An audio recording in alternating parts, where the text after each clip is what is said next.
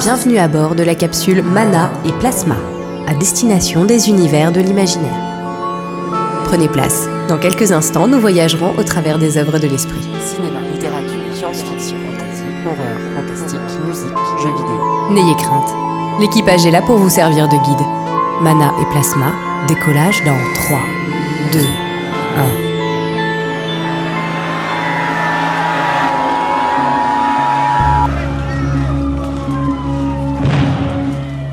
They're coming to get you, Barbara. Johnny, stop it! You're acting like a child!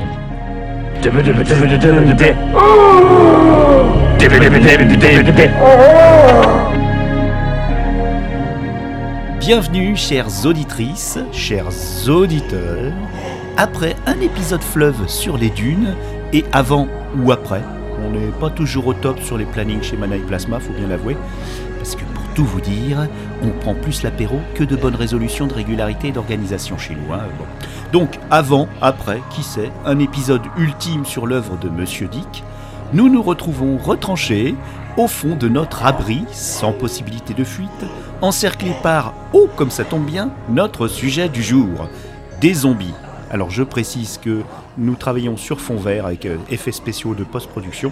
Donc là, mes petits camarades n'entendent pas les râles des zombies qui nous entourent, les petits bruits. Mais voilà, on va faire comme. D'accord les gars ?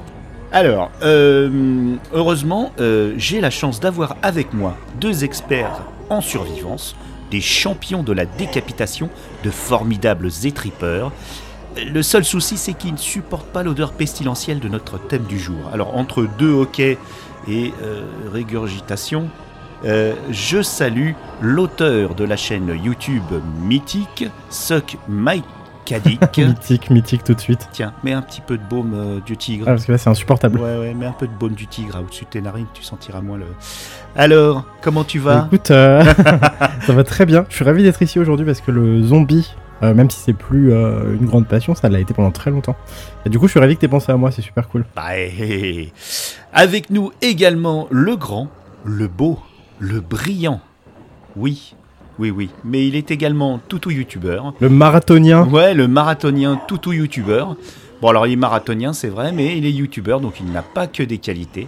Il n'est pas le cadet de l'émission, mais je vous présente notre Benjamin, SF Theory. Salut, je suis semi-marathonien, mais je m'entraîne pour justement contre les zombies un peu rapide, quoi, tu vois, parce que c'est une des règles de survie, tu vois. Le cardio. Faut avoir un... voilà. Le cardio, exactement. Il faut avoir un bon cardio, quoi. Le cardio, s'étirer correctement. Voilà, welcome to Zombieland. Effectivement, il faut une bonne condition physique. On va en reparler un petit peu plus tard, mais maintenant on comprend pourquoi tu t'es mis à la course. Hein. C'était pas pour maigrir ou pour paraître moins juteux pour nos amis, mais c'était pour survivre, tout simplement. Le CSP, Conseil supérieur de la podcastosphère, limite les citations de référence pop culturelles dans nos émissions à 2000. Alors messieurs, faites plaisir à Roselyne Bachelot qui nous écoute avec un stylo. Mais avant, on va commencer avec un petit jeu. Je te désigne directement, SF Theory. Tu vas commencer. Est-ce que tu peux me donner des synonymes d'appellations diverses, rencontrées ou non dans les œuvres, du mot zombie? La goule. Ah, bien joué. La goule qui est cette espèce de monstre un peu de cimetière, oui. Bah, qui est un peu proche du zombie d'ailleurs, je crois, et qui peut apparaître aussi d'ailleurs... sous l'aspect d'une femme, je crois, dans le... Oui, les ghouls, c'est... En Amérique, ils utilisent beaucoup le mot ghoul, effectivement, mais c'est plutôt dérivé d'esprit... ça vient des histoires du monde arabe, les ghouls. Effectivement, en Amérique, on dit beaucoup ghoul, alors que chez nous, non, beaucoup moins. Hein. Ghoul, ça veut dire totalement autre chose. Qu'est-ce que tu as comme... Allez, vas-y, fais-toi plaisir, sors-nous tout ce que tu connais, qu'on rigole un coup. Bah attends, je la skirt répondre. Ah, t'en as dit qu'un, tu rigoles ou quoi? Attends, parce que en synonyme... Allez, vas-y, sors-moi les noms que tu connais. En synonyme de zombie, tu veux dire Bah écoute, moi j'ai mort-vivant déjà qui me vient là immédiatement. Que n'avait pas SF Theory. Ensuite, il y a... C'est incroyable. Il y a les marcheurs aussi, comme on les appelle dans Walking Dead, si je me trompe pas. T'as les... Tic, tic, tic, tic. Les mangeurs de chair fraîche. Pas mal. Ça donne faim tout de suite. Là. Est-ce qu'on a les ghouls aussi? Ouais, j'avoue, j'aurais dit ghouls, parce que je crois que si je me gourre pas, dans Fallout, dans les Fallout, les ghouls c'est les zombies irradiés. Oui, c'est ça, exactement. C'est Fallout qui les met en avant. Qui peut parler aussi d'ailleurs. Allez. Les infectés aussi. Les infectés. Les mangeurs de cerveau, bon, c'est un peu comme les mangeurs de chair fraîche. Alors. Mangeur de cerveau, oui, c'est mangeur de cerveau. Mais non, mais allez-y, il y a Marcheur Blanc aussi. Ah oui, c'est vrai. Dans Game of Thrones. Ah, yep. Voilà. On peut dire Schlinger, Décharné, Cadavre Ambulant, Mordeur, Zomblard, les Écorchés, les Crocs-Vivants, les Voraces, FDP aussi. Les Goinfres, les... Comment tu dis? Non, celui-là, on va pas le retenir, celui-là. T'imagines le Night of the FDP. Les FDP, les goinfres de sashimi humain, les putréfiés et putréfières, mangeurs de belle-mère, zombilto au Mexique. Ouais. Vous avez oublié revenant. Ah mais oui. Voilà, ressuscité, réanimé. Donc, tout ça c'était pour nous chauffer. Maintenant que vous êtes bien chaud, désenchanté. Voilà, vous êtes comment tu dis, les désenchantés. Les désenchantés, ouais. Ah, ça je connais pas, ça, dis donc. C'est des zombies, c'est les fans de Mylène Farmer. C'est pas gentil, hein. Ça y est, on s'est privé de tout un pan de nos auditeurs et de nos auditrices. Alors, maintenant qu'on est bien chaud, comme dans Mana et Plasma, on s'adresse à tous les publics, mais je pense deviner que tous les amateurs de SFFF connaissent quand même un petit peu les origines, si ce n'est du mot, en tout cas du phénomène médiatique. Mais je connais mes camarades, ils trépignent d'impatience de vous partager leurs théories et leurs connaissances. Kurt, oui. Kurt Theory et... Kurt Theory. Voilà. En tant que phénomène culturel, est-ce que tu peux nous donner une rapide timeline qu'on compétera avec SF Mydic si besoin? Mais qui alors, tu la Kurt ou SF Theory? Vas-y Kurt, vas-y attaque. Écoute, moi si je me gourre pas, a priori, le mot zombie, c'est un mot d'origine haïtienne qui désigne en fait des gens qui ont été plus ou moins zombifiés. Du coup, le terme c'est le terme qui est employé, et ça signifie en gros que c'est des gens qui sont qu'on a empoisonnés ou dont on a simulé l'état de mort en fait pour ensuite pouvoir les éloigner de la société et de leur famille, et ensuite pouvoir les employer comme esclaves dans les champs. Donc c'est une forme de sorcellerie et de lavage de cerveau aussi. En tout cas le zombie le zombie originel, voilà, le lavage de cerveau. Hypnose. Ouais. Il peut y avoir plein de méthodes supposées à la magie vaudou, la mauvaise magie, hein, parce que tout le vaudou n'est pas basé sur ce genre de pratique. C'est d'ailleurs assez mal vu. Hein. Mais effectivement, l'origine, elle est essentiellement au départ de ce trope un peu de magie exotique et tout ça. Qu'est-ce que tu en dis, toi, SF ? Ouais, en fait, c'est ça vient de, comme disait Kurt, d'Haïti. Et en fait, ce qui est assez ouf, c'est que ça va venir en fait dans notre culture à nous, occidentale, parce que il va y avoir un livre qui va sortir dans les années 20 ou 30, je sais plus comment il s'appelle.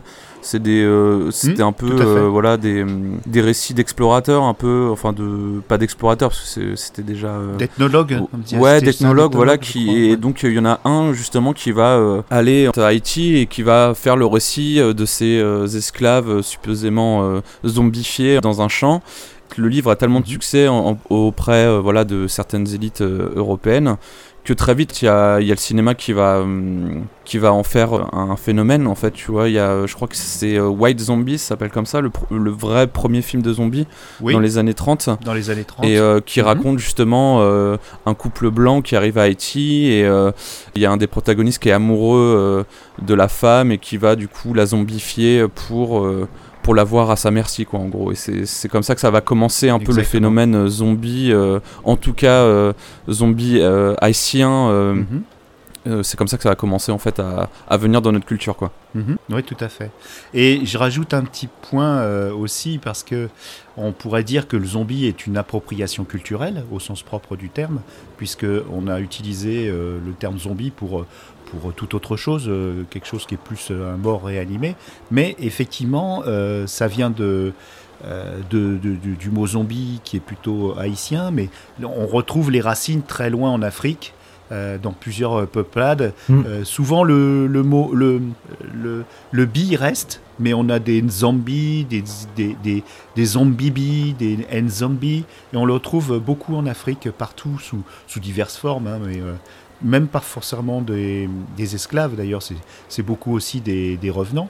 Pour le côté appropriation culturelle, il y a aussi beaucoup de traditions de morts qui reviennent à la vie pour une certaine forme de justice immanente des faibles vers les puissants, notamment au XVe siècle avec les danses macabres, où on voyait des morts décharnés qui montraient un petit peu la fatuité de certaines justices terrestres, et qui montraient aux puissants que la mort les attend eux aussi, et qu'on voyait donc des représentations qui ont été assez vite bannies. Ça a duré à peine un siècle, au XVe jusqu'au XVIe, et donc on voyait donc une danse, c'était donc des bas-reliefs sur certaines églises, qui montrait, c'est un avertissement aux puissants, qui montrait des morts qui faisaient une danse avec des potentats locaux, des gens du... Incroyable. Ouais, et donc ces danses macabres, et on retrouve aussi des créatures comme ça en Asie,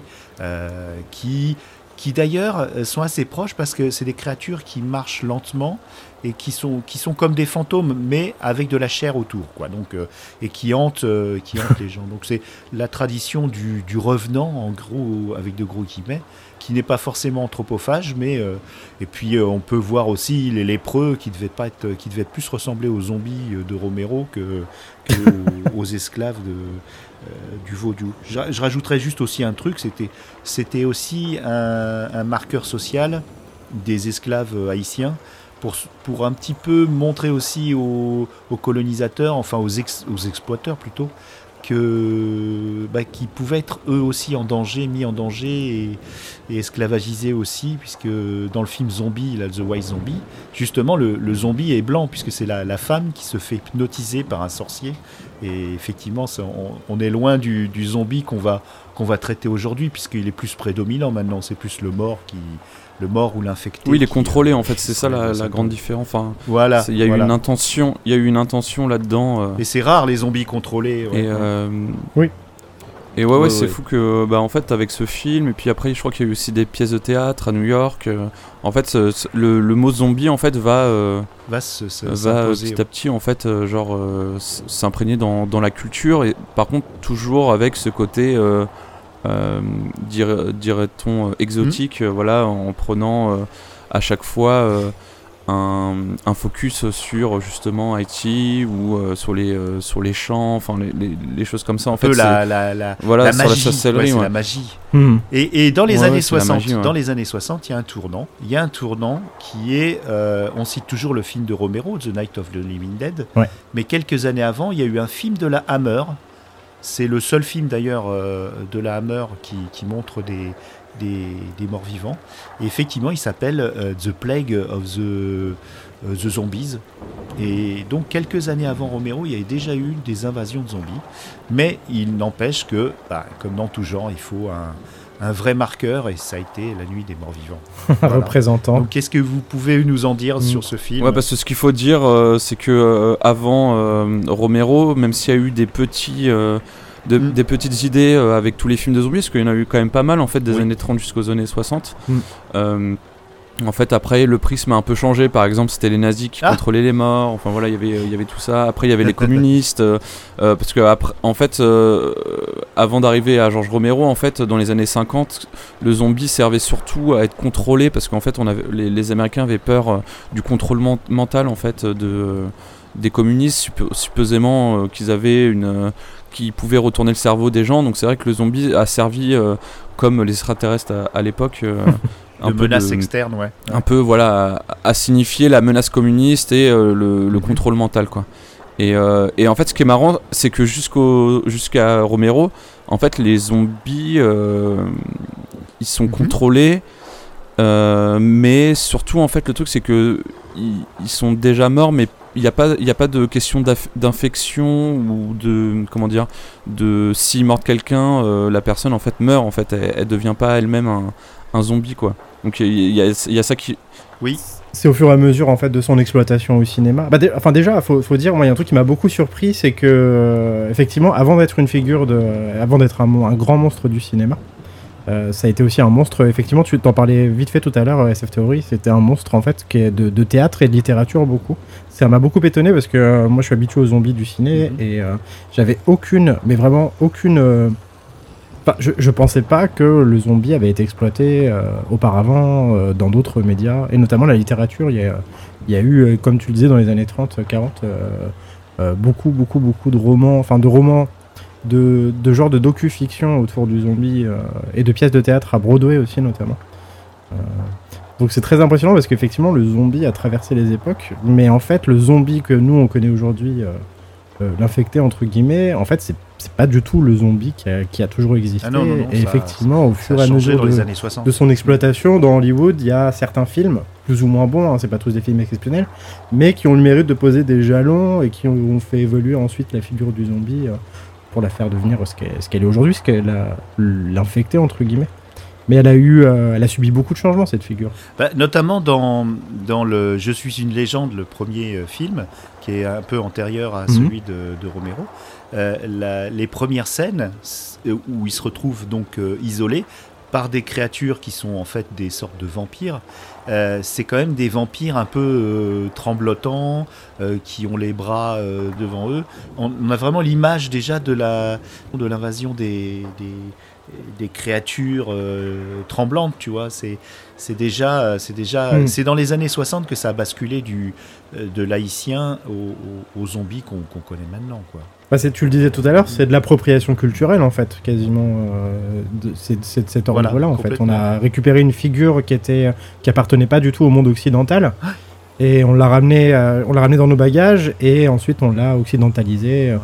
On y a projeté nos propres peurs, nos propres préoccupations, et du coup on a totalement dénaturé. Et puis d'ailleurs on a gommé carrément son origine haïtienne en fait, parce que quand tu regardes, et surtout la magie. Est-ce qu'il y a des films encore qui sortent de zombies où on parle de vaudou, ou c'est une origine comme ça? Il y en a très très peu, quoi. D'ailleurs, ce qui est marrant, c'est qu'en revoyant Zombie, donc Dawn of the Dead, le deuxième film de Romero de 78, t'as une petite référence au début, au vaudou, parce que le personnage, en fait, un des personnages qui est afro-américain, en fait, dit à un moment, quand il est dans le mall entouré de zombies, il dit, il cite en fait son grand-père qui était vaudou, et il cite une phrase, sur les morts qui reviennent à la vie et tout, et c'est une petite, je pense que c'est un petit clin d'œil de Romero, qui dit bon, je connais un peu mes classiques, ça vient pas de nulle part, parce que c'est vrai qu'on pourrait croire que, enfin moi je pensais pendant des années que en fait le zombie, ça a été créé par Romero et qu'il n'y en avait pas avant, alors qu'en fait il y a pléthore de films avant, quoi. Que non, mais tu parlais de Dawn of the Dead et de la référence au mythe haïtien du zombie. Il y a toute la première partie du film, là, juste après le passage sur le plateau télé, où t'as une descente de flics dans un immeuble, en fait. Et il me semble, c'est pas très clair, c'est pas exposé, pas dit clairement, mais que ils font une descente dans un immeuble qui est c'est occupé par des immigrants, investi, enfin occupé par des Haïtiens, voilà. Ou en tout cas des gens, des Afro-Américains, et qui en fait gardent leur mort parce que c'est dans leur culture, si tu veux. Voilà. Oui, c'est vrai. Et voilà, il y a des portoricains aussi. Oui, exactement. Parce que, en gros, au début du film, t'as un intervenant qui explique qu'il faut brûler les corps, les décapiter pour éviter la propagation. Et je pense que c'est un clin d'œil là de Romero au mythe du zombie vaudou haïtien, parce que effectivement, ils ont dans leur culte en fait une manière de traiter les morts qui est différente, et ils veulent pas se passer de leur héritage ou de leur de leur culture, quoi. Ouais, bah, ça serait un bon truc d'analyse de dire que par cette scène, en fait, Romero tue un peu le mythe du zombie pour l'approprier au truc occidental, quoi. C'est un peu un... Ça peut être aussi un clin d'œil. D'un truc à l'autre. Alors, ça m'amène à cette question essentielle. Zombie or not zombie, à savoir quelle est votre définition personnelle du zombie et pourquoi ne pas y inclure la momie, les vampires ou Jésus et Lazare. Kurt ? Écoute, moi le premier truc, en tout cas qui m'a, le plus marqué, qui m'a vraiment fait rentrer dans le monde du zombie et qui m'a fait apprécier ça, enfin apprécier c'est une façon de parler parce que c'est assez gore, c'est vraiment le cannibalisme. Je trouve que c'est vraiment un des principaux attributs du zombie, même si, comme on le dit depuis tout à l'heure, finalement, c'est peut-être un apport de l'Occident à la figure du zombie, mais le cannibalisme, en tout cas, moi, c'est un des trucs, c'est un truc constant dans tous les films de zombies que j'ai vus jusqu'à présent. Le cannibalisme, c'est ce qui revient systématiquement, et l'infection aussi par morsure. Si je peux rebondir... avant que SF nous donne sa définition personnelle, où est donc passé le gore de nos jours ? Parce que je pense qu'il a été démocratisé par les séries Urgence et Bones, et c'est vrai qu'il y a de moins en moins de gore et de cannibalisme dans les œuvres qui parlent de zombies. Est-ce que tu penses, toi, qu'il faut du cannibalisme et du gore ? Parce que je te signale aussi que les infectés, ils font que mordre, et après, hop, ils passent à un autre, parce qu'ils répandent une sorte de virus... C'est bizarre, hein ? Bah, j'ai rematé hier, Zombie, le zombie de George Romero. Les classiques. Et en fait, j'avais oublié à quel point ce film était gore dans mes souvenirs, en fait. C'était un film pas aseptisé, mais un peu grand guignolex, mais pas forcément très gore. Je me souvenais du maquillage des zombies, qui était c'était des zombies bleu pâle, pas très impressionnant. Qui n'était pas finalement beaucoup moins impressionnant que les zombies qu'on voit aujourd'hui dans des séries comme Walking Dead. Cela dit, il y a le moment où à la fin, du coup, je sais pas, je vais peut-être spoiler un petit peu, parce que c'est un vieux film, on a le droit, mais il y a un moment où les motards en fait qui s'infiltrent dans le centre commercial se font, mais littéralement déchirés. Il y a des scènes d'orgie cannibales qui sont, qui m'ont un peu retourné, alors que le film, il a même peut-être plus de 40 ans maintenant. Il y a une scène notamment où le mec se fait ouvrir le bide et les zombies se servent dans ses intestins. J'ai trouvé ça, mais gorissime, et je sais pas s'il y a un film récent de zombies, qui m'a révulsé à ce point. En tout cas, où une de ces scènes gore m'a révulsé à ce point. Là, vraiment, j'étais... heureusement que je mangeais pas, quoi, parce que vraiment j'aurais pu tomber malade. Cette scène elle est atroce. Regarde Brain Dead. Oui, mais ça c'est c'est des films anciens. Il y a une patine qui fait un peu cradingue, si vous me permettez l'expression, tandis que les films maintenant sont super léchés, même les entrailles sont réalistes, elles sont pas rouges sang, on a l'impression que c'est des vraies entrailles, qu'il y a un souci du détail qui est montré, et c'est vrai qu'on a tellement l'habitude de nos jours de voir des scènes où on montre l'intérieur des corps, ou même des explosions extrêmement graphiques. Maintenant, on est un peu... et du coup, les réalisateurs, je trouve qu'ils en mettent de moins en moins, parce qu'il n'y a pas besoin, il suffit d'entendre des... et puis c'est bon, quoi. C'est ce que tu dis, c'est que aujourd'hui, on fait du cinéma tellement léché, c'est tellement propre, aseptisé, beau, limite... Ça, c'est un autre débat, mais il n'y a plus aucun film que je trouve techniquement faible ou moche. Ça existe quasiment plus, ce genre de truc. Tout est calibré, cadré. Un film comme Zombie, là, le zombie de Romero, si tu veux, c'est limite tellement cradingue, en fait, et bricolé de A à Z, que genre, du coup, ça donne vraiment une patine d'authenticité. Puis même, c'est un très vieux film, mais c'est dur de... Moi, je suis toujours très impressionné quand dans un film qui est plus vieux que moi, en fait, il y a des vrais effets gore réussis. C'était la grande époque. Donc là, vraiment, zombie à ce niveau. Ouais. Et je me souvenais pas que La Nuit des Morts Vivants était aussi gore. Oui, aussi. Hein. Puis choquante aussi, l'épisode de la petite aussi fille. Graphique. Il est choquant. Oui, carrément. Ils sont en noir et blanc et tout. T'es quand même terrifié. Alors, Benjamin, est-ce que tu peux nous donner ta définition personnelle du zombie ? C'est personnel, hein. T'es pas forcément la bonne, mais c'est la tienne.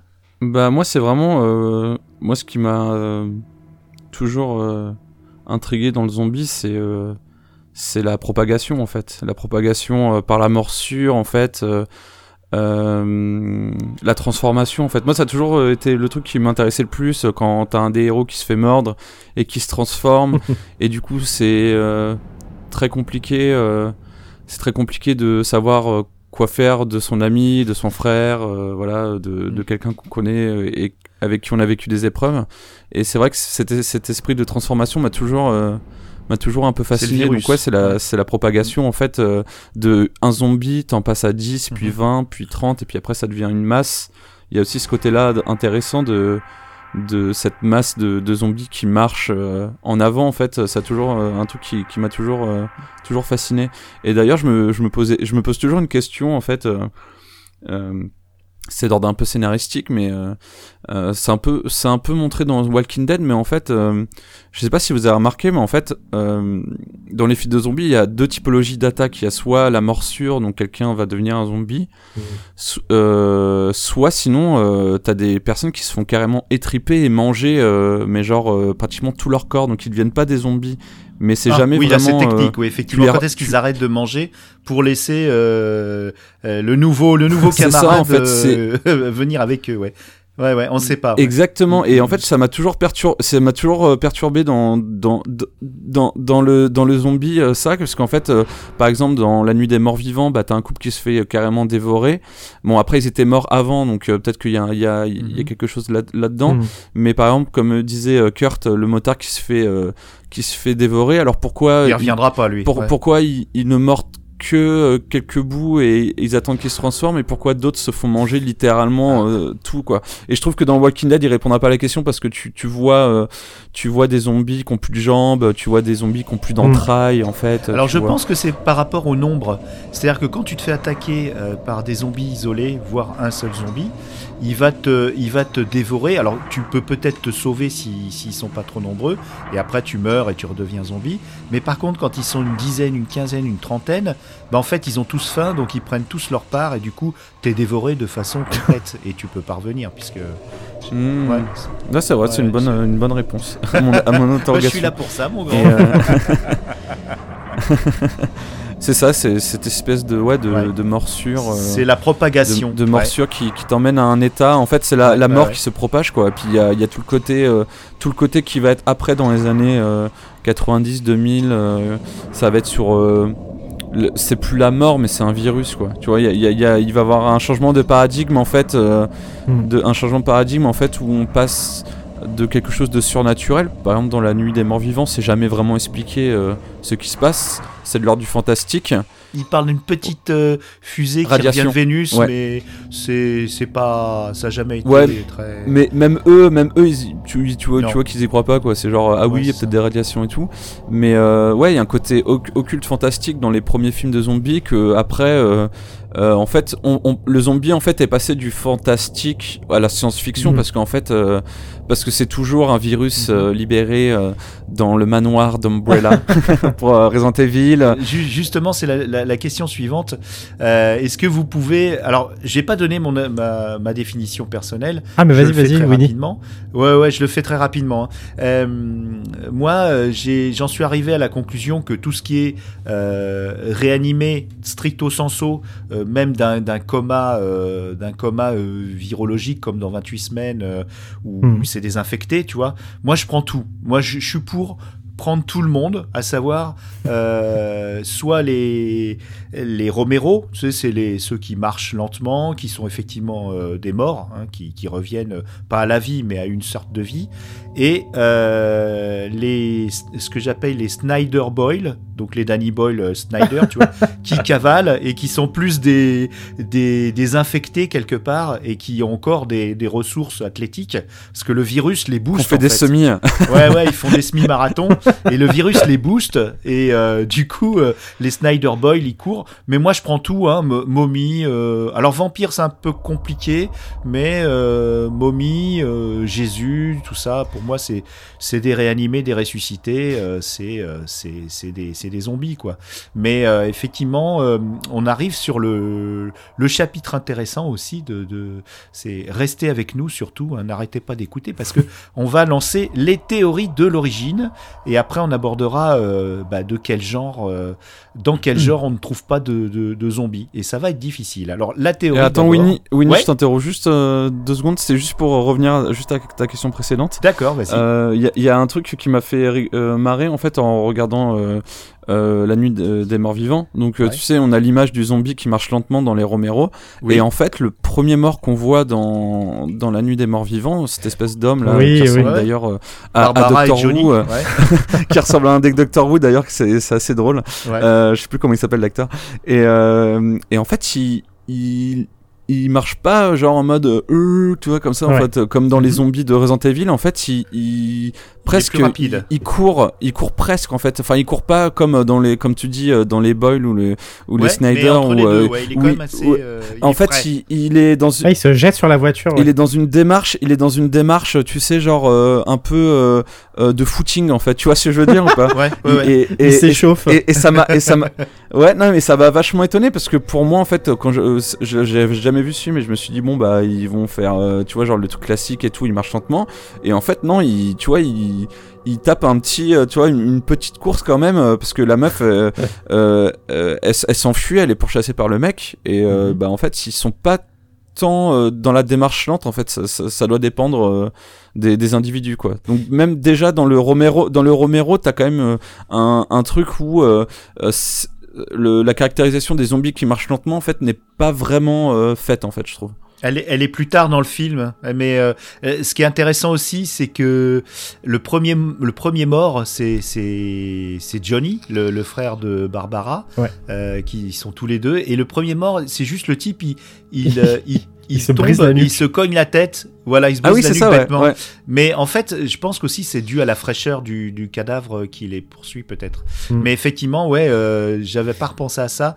Mais dans la suite du long métrage, je crois qu'ils sont plus lents. Hein. Ils sont. Oui. Ah oui. Ouais.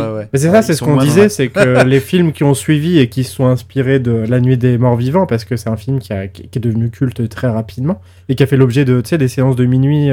À New York notamment, enfin dans certaines villes, des grandes villes des États-Unis, c'est qu'après tous les films qu'on suivit en fait ont pioché dans l'imagerie du film ce qui comment dire, ce qui avait marqué probablement le grand public. Ouais. C'est ça, c'est qu'en fait le zombie, c'est un patchwork de plein de films qui ont apporté petit à petit divers éléments, et notamment effectivement cette figure du zombie mort-vivant en fait, qui est limite rigide et qui est plus en capacité de se déplacer en courant Et d'ailleurs je pensais à un truc juste avant que tu parles, Kurt. Ouais, vas-y. C'est les fameuses mains en avant, et en fait en y réfléchissant un petit peu, les mains en avant en fait c'est quand même issu de tout le cinéma en fait d'horreur, voilà, depuis les années 50. En fait, quand tu penses à Frankenstein, il a les mains en avant, tu sais, genre il y a déjà cette figure là un peu du zombie. Tu parles de Dracula aussi, de la momie, dans Dracula quand il attaque les personnes, il a les mains en avant. Donc il y a ce côté monstre que va hériter le zombie en fait de des autres, les mains en avant pour choper en fait sa victime. En fait, c'est resté un peu de là, j'ai l'impression aussi. Ouais, c'est de l'optimisation, quoi. Faire un câlin peut-être. J'aime beaucoup la figure de l'infecté, j'aime beaucoup ce qui est devenu le zombie ces dernières années, mais je t'avoue que en termes d'imagerie, le zombie qui sort de sa tombe à coup d'ongle en fait, c'est un zombie qui me manque pas mal et qui, je pense, qui n'existera plus jamais, et je t'avoue que ça me rend un peu triste, parce que c'est dans l'imaginaire, et d'ailleurs La Nuit des Morts Vivants commence dans un cimetière. Pour moi, le zombie mythique, mythologique, le zombie canon en fait, si tu veux, c'est le mort vivant, quoi. C'est celui qui est zombie, encore assez fantastique, hein. Tout à fait. Si un zombie sort de sa tombe, c'est qu'il y a une action magique derrière de ça, c'est du fantastique. Et si tu veux, bah, tu regarderas le Jim Jarmusch, parce qu'il a gardé ce côté. Il a allié les deux, le Dead Don't Die, là, que les gens n'aiment pas, mais moi que j'adore personnellement. Et il a voulu remettre un peu tout là-dedans, c'est assez charmant. Ah bah, je regarde. Alors la théorie, justement, bah tiens, les gens qui sortent des tombes, les gens qui se font mordre. Pour vous, rapidement, quelle est votre théorie sur l'origine du virus zombie qui nous force à rester retranchés dans ce bunker Mana et Plasma aujourd'hui ? À votre avis, ça vient d'où ? Le plus probable.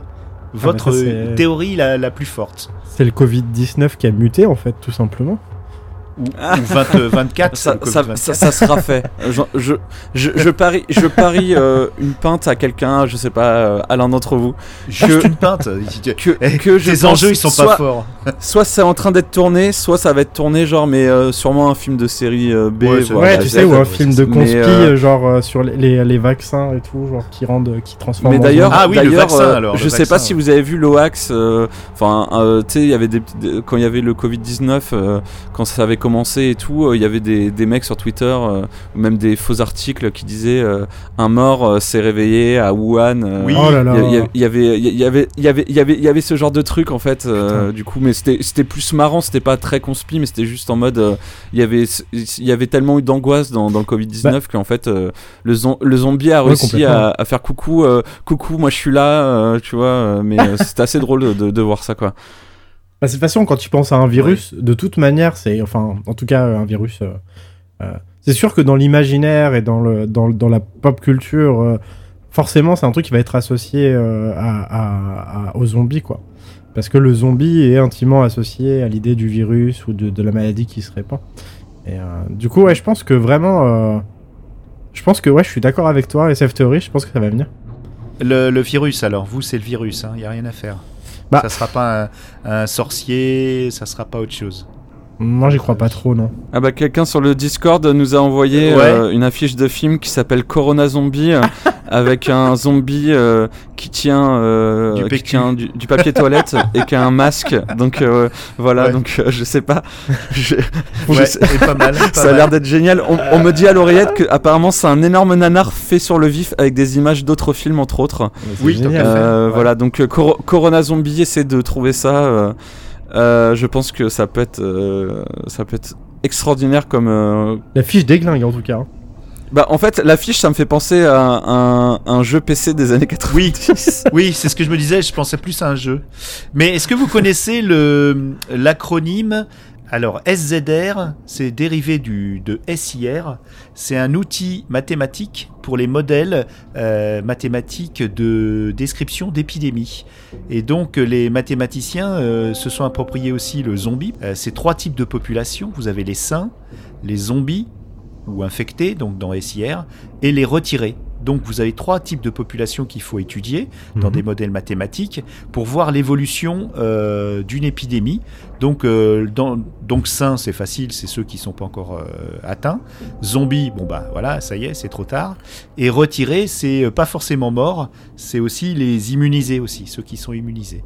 Donc il faut savoir que les mathématiciens planchent, et même l'armée, hein, tout le monde planche sur des vraies épidémies, des scénarios d'épidémies zombies. Donc il faut savoir que c'est pris quand même relativement au sérieux, et donc ça nous amène à une petite demande que je voudrais vous faire. Qu'est-ce que vous proposeriez au gouvernement ou aux instances qui seraient chargées de nous protéger pour endiguer un phénomène zombie? À votre avis, qu'est-ce qu'il faudrait? Un numéro vert. Un numéro vert.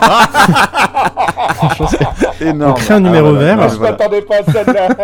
je peux pas trouver mieux que ça. Ah non, là, je crois que tu nous as bien.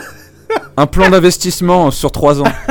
Ah ouais, un plan quinquennal, quelque chose comme ça. Ouais, un plan d'investissement, ouais, mais il faut le faire voter par le Sénat, faut le faire voter. Ouais, la réforme des zombies. Hein. Ouais, on est foutus là, parce que là, on va jamais y arriver. Nous sommes en guerre d'ailleurs. Oh là là, cette liaison dangereuse. Oh la vache. Ouais, ça c'est beau ça. La liaison dangereuse. Non mais en fait. Si tu veux savoir, si un gouvernement veut savoir comment vraiment un jour il y a des zombies qui arrivent et comment ils veulent s'organiser, en fait ils ont juste à lire World War Z. En fait c'est tout le propos du bouquin en fait, Max Brooks, pas le film, le livre. Ouais. Mais non, c'est tout le propos du bouquin en fait qui montre l'effondrement de la société. Mais contrairement à d'autres livres, c'est ça que j'ai bien aimé dans ce livre-là, c'est que au lieu que ça soit juste l'effondrement de la société et juste quelques survivants, bah en fait je pense que ça se passerait comme ça dans notre réalité. C'est que en fait il y aurait un reste de gouvernement qui essaierait de s'organiser avec des spécialistes l'armée et tout, et qui essaierait voilà de mettre au point des solutions pour combattre ça quoi. Et en fait World War Z c'est exactement ça, c'est comment une société en fait va résoudre le problème zombie en fait avec des sacrifices, des batailles et tout, mais comment voilà en termes d'organisation comment on ferait quoi. Et c'est assez fou quoi. Là où le film est trompeur, ah oui complètement, ça n'a rien à voir. Je pense que le film a fait beaucoup de mal au bouquin parce que le film si tu veux c'est un film de zombies basique avec quelques bouts de l'intrigue du bouquin. Le bouquin, là où il est vachement intéressant, c'est que ça se situe après l'invasion zombie. Donc l'invasion zombie a été contrôlée, voilà. Le monde entier s'est sorti de l'épidémie. Et le narrateur, en fait, c'est un journaliste qui fait le tour de différents pays et de différents experts qui ont mis fin à l'épidémie. Et vraiment, moi, il y a un truc qui m'a beaucoup marqué dans ce bouquin et dans le fascicule, enfin le bouquin qu'il a sorti aussi ensuite sur le guide de survie en territoire zombie, c'est que en fait techniquement même je me dis, enfin bon c'est inenvisageable, mais effectivement si ce genre de choses pouvait arriver un jour, ça se passerait exactement comme ça a été raconté dans ce bouquin. Et non seulement ça, mais le guide de survie en territoire zombie expliquerait de très bonne manière en fait de quelle manière on devrait sortir d'une épidémie zombie. Je trouve ça incroyable comme exercice en fait, parce que vraiment ah ouais, du coup, on arrive à une question que j'avais réservée pour la fin, mais on va l'aborder tout de suite, avant d'attaquer l'analyse du phénomène en lui-même. Vous, qu'est-ce que vous feriez pour survivre ? Quels sont vos petits trucs pour les survivants qui nous écoutent ? SF, est-ce que tu peux donner 2-3 guidelines comme ça, 2-3 tutoriels ? Je mets un jingle tutoriel. Allez, c'est parti. Vas-y, SF, dis-nous comment survivre à une attaque. Alors, ce soir pour le tuto zombie survie. J'adore. Salut les abonnés, abonnez-vous, mettez la cloche. En fait, les gens vont me prendre pour un psychopathe, mais j'y ai déjà réfléchi beaucoup en fait, tu vois, genre c'est le genre des trucs quand t'aimes le zombie, ce phénomène et tout, t'as déjà réfléchi à comment tu ferais. Et moi je pense, en fait je vais dire un truc atroce, je pense qu'il faut pas essayer de sauver ses proches, c'est-à-dire que genre en plus comme on habite tous les uns avec les autres, faut être un peu genre faut être un peu égoïste. Mais quoi ? Faut se barricader. Non mais vraiment moi franchement je te jure c'est un peu horrible ce que je dis, mais je pense que par exemple tu vois genre moi c'est vrai ce que je veux dire, mes parents habitent en Seine-et-Marne, il y a une apocalypse zombie, comment tu veux que genre s'il y a plus de d'essence, il y a des zombies partout, comment tu veux que j'aille je fasse 100 ou 150 km pour aller rejoindre, tu vois, et tu sais même pas où ils sont, tu vois. Je pense qu'il faut être focus dans l'endroit où on est, et moi en fait je pense que je barricaderais l'immeuble où j'habite, et j'attendrais que tous les gens se barrent en fait, et je barricaderais, et en fait j'irai choper en fait toute la bouffe, tous les trucs comme ça, et j'essaierai de rester le plus longtemps possible safe en fait, parce que je pense qu'au bout d'un moment la situation s'arrangerait en fait, tu vois, comme je dis en fait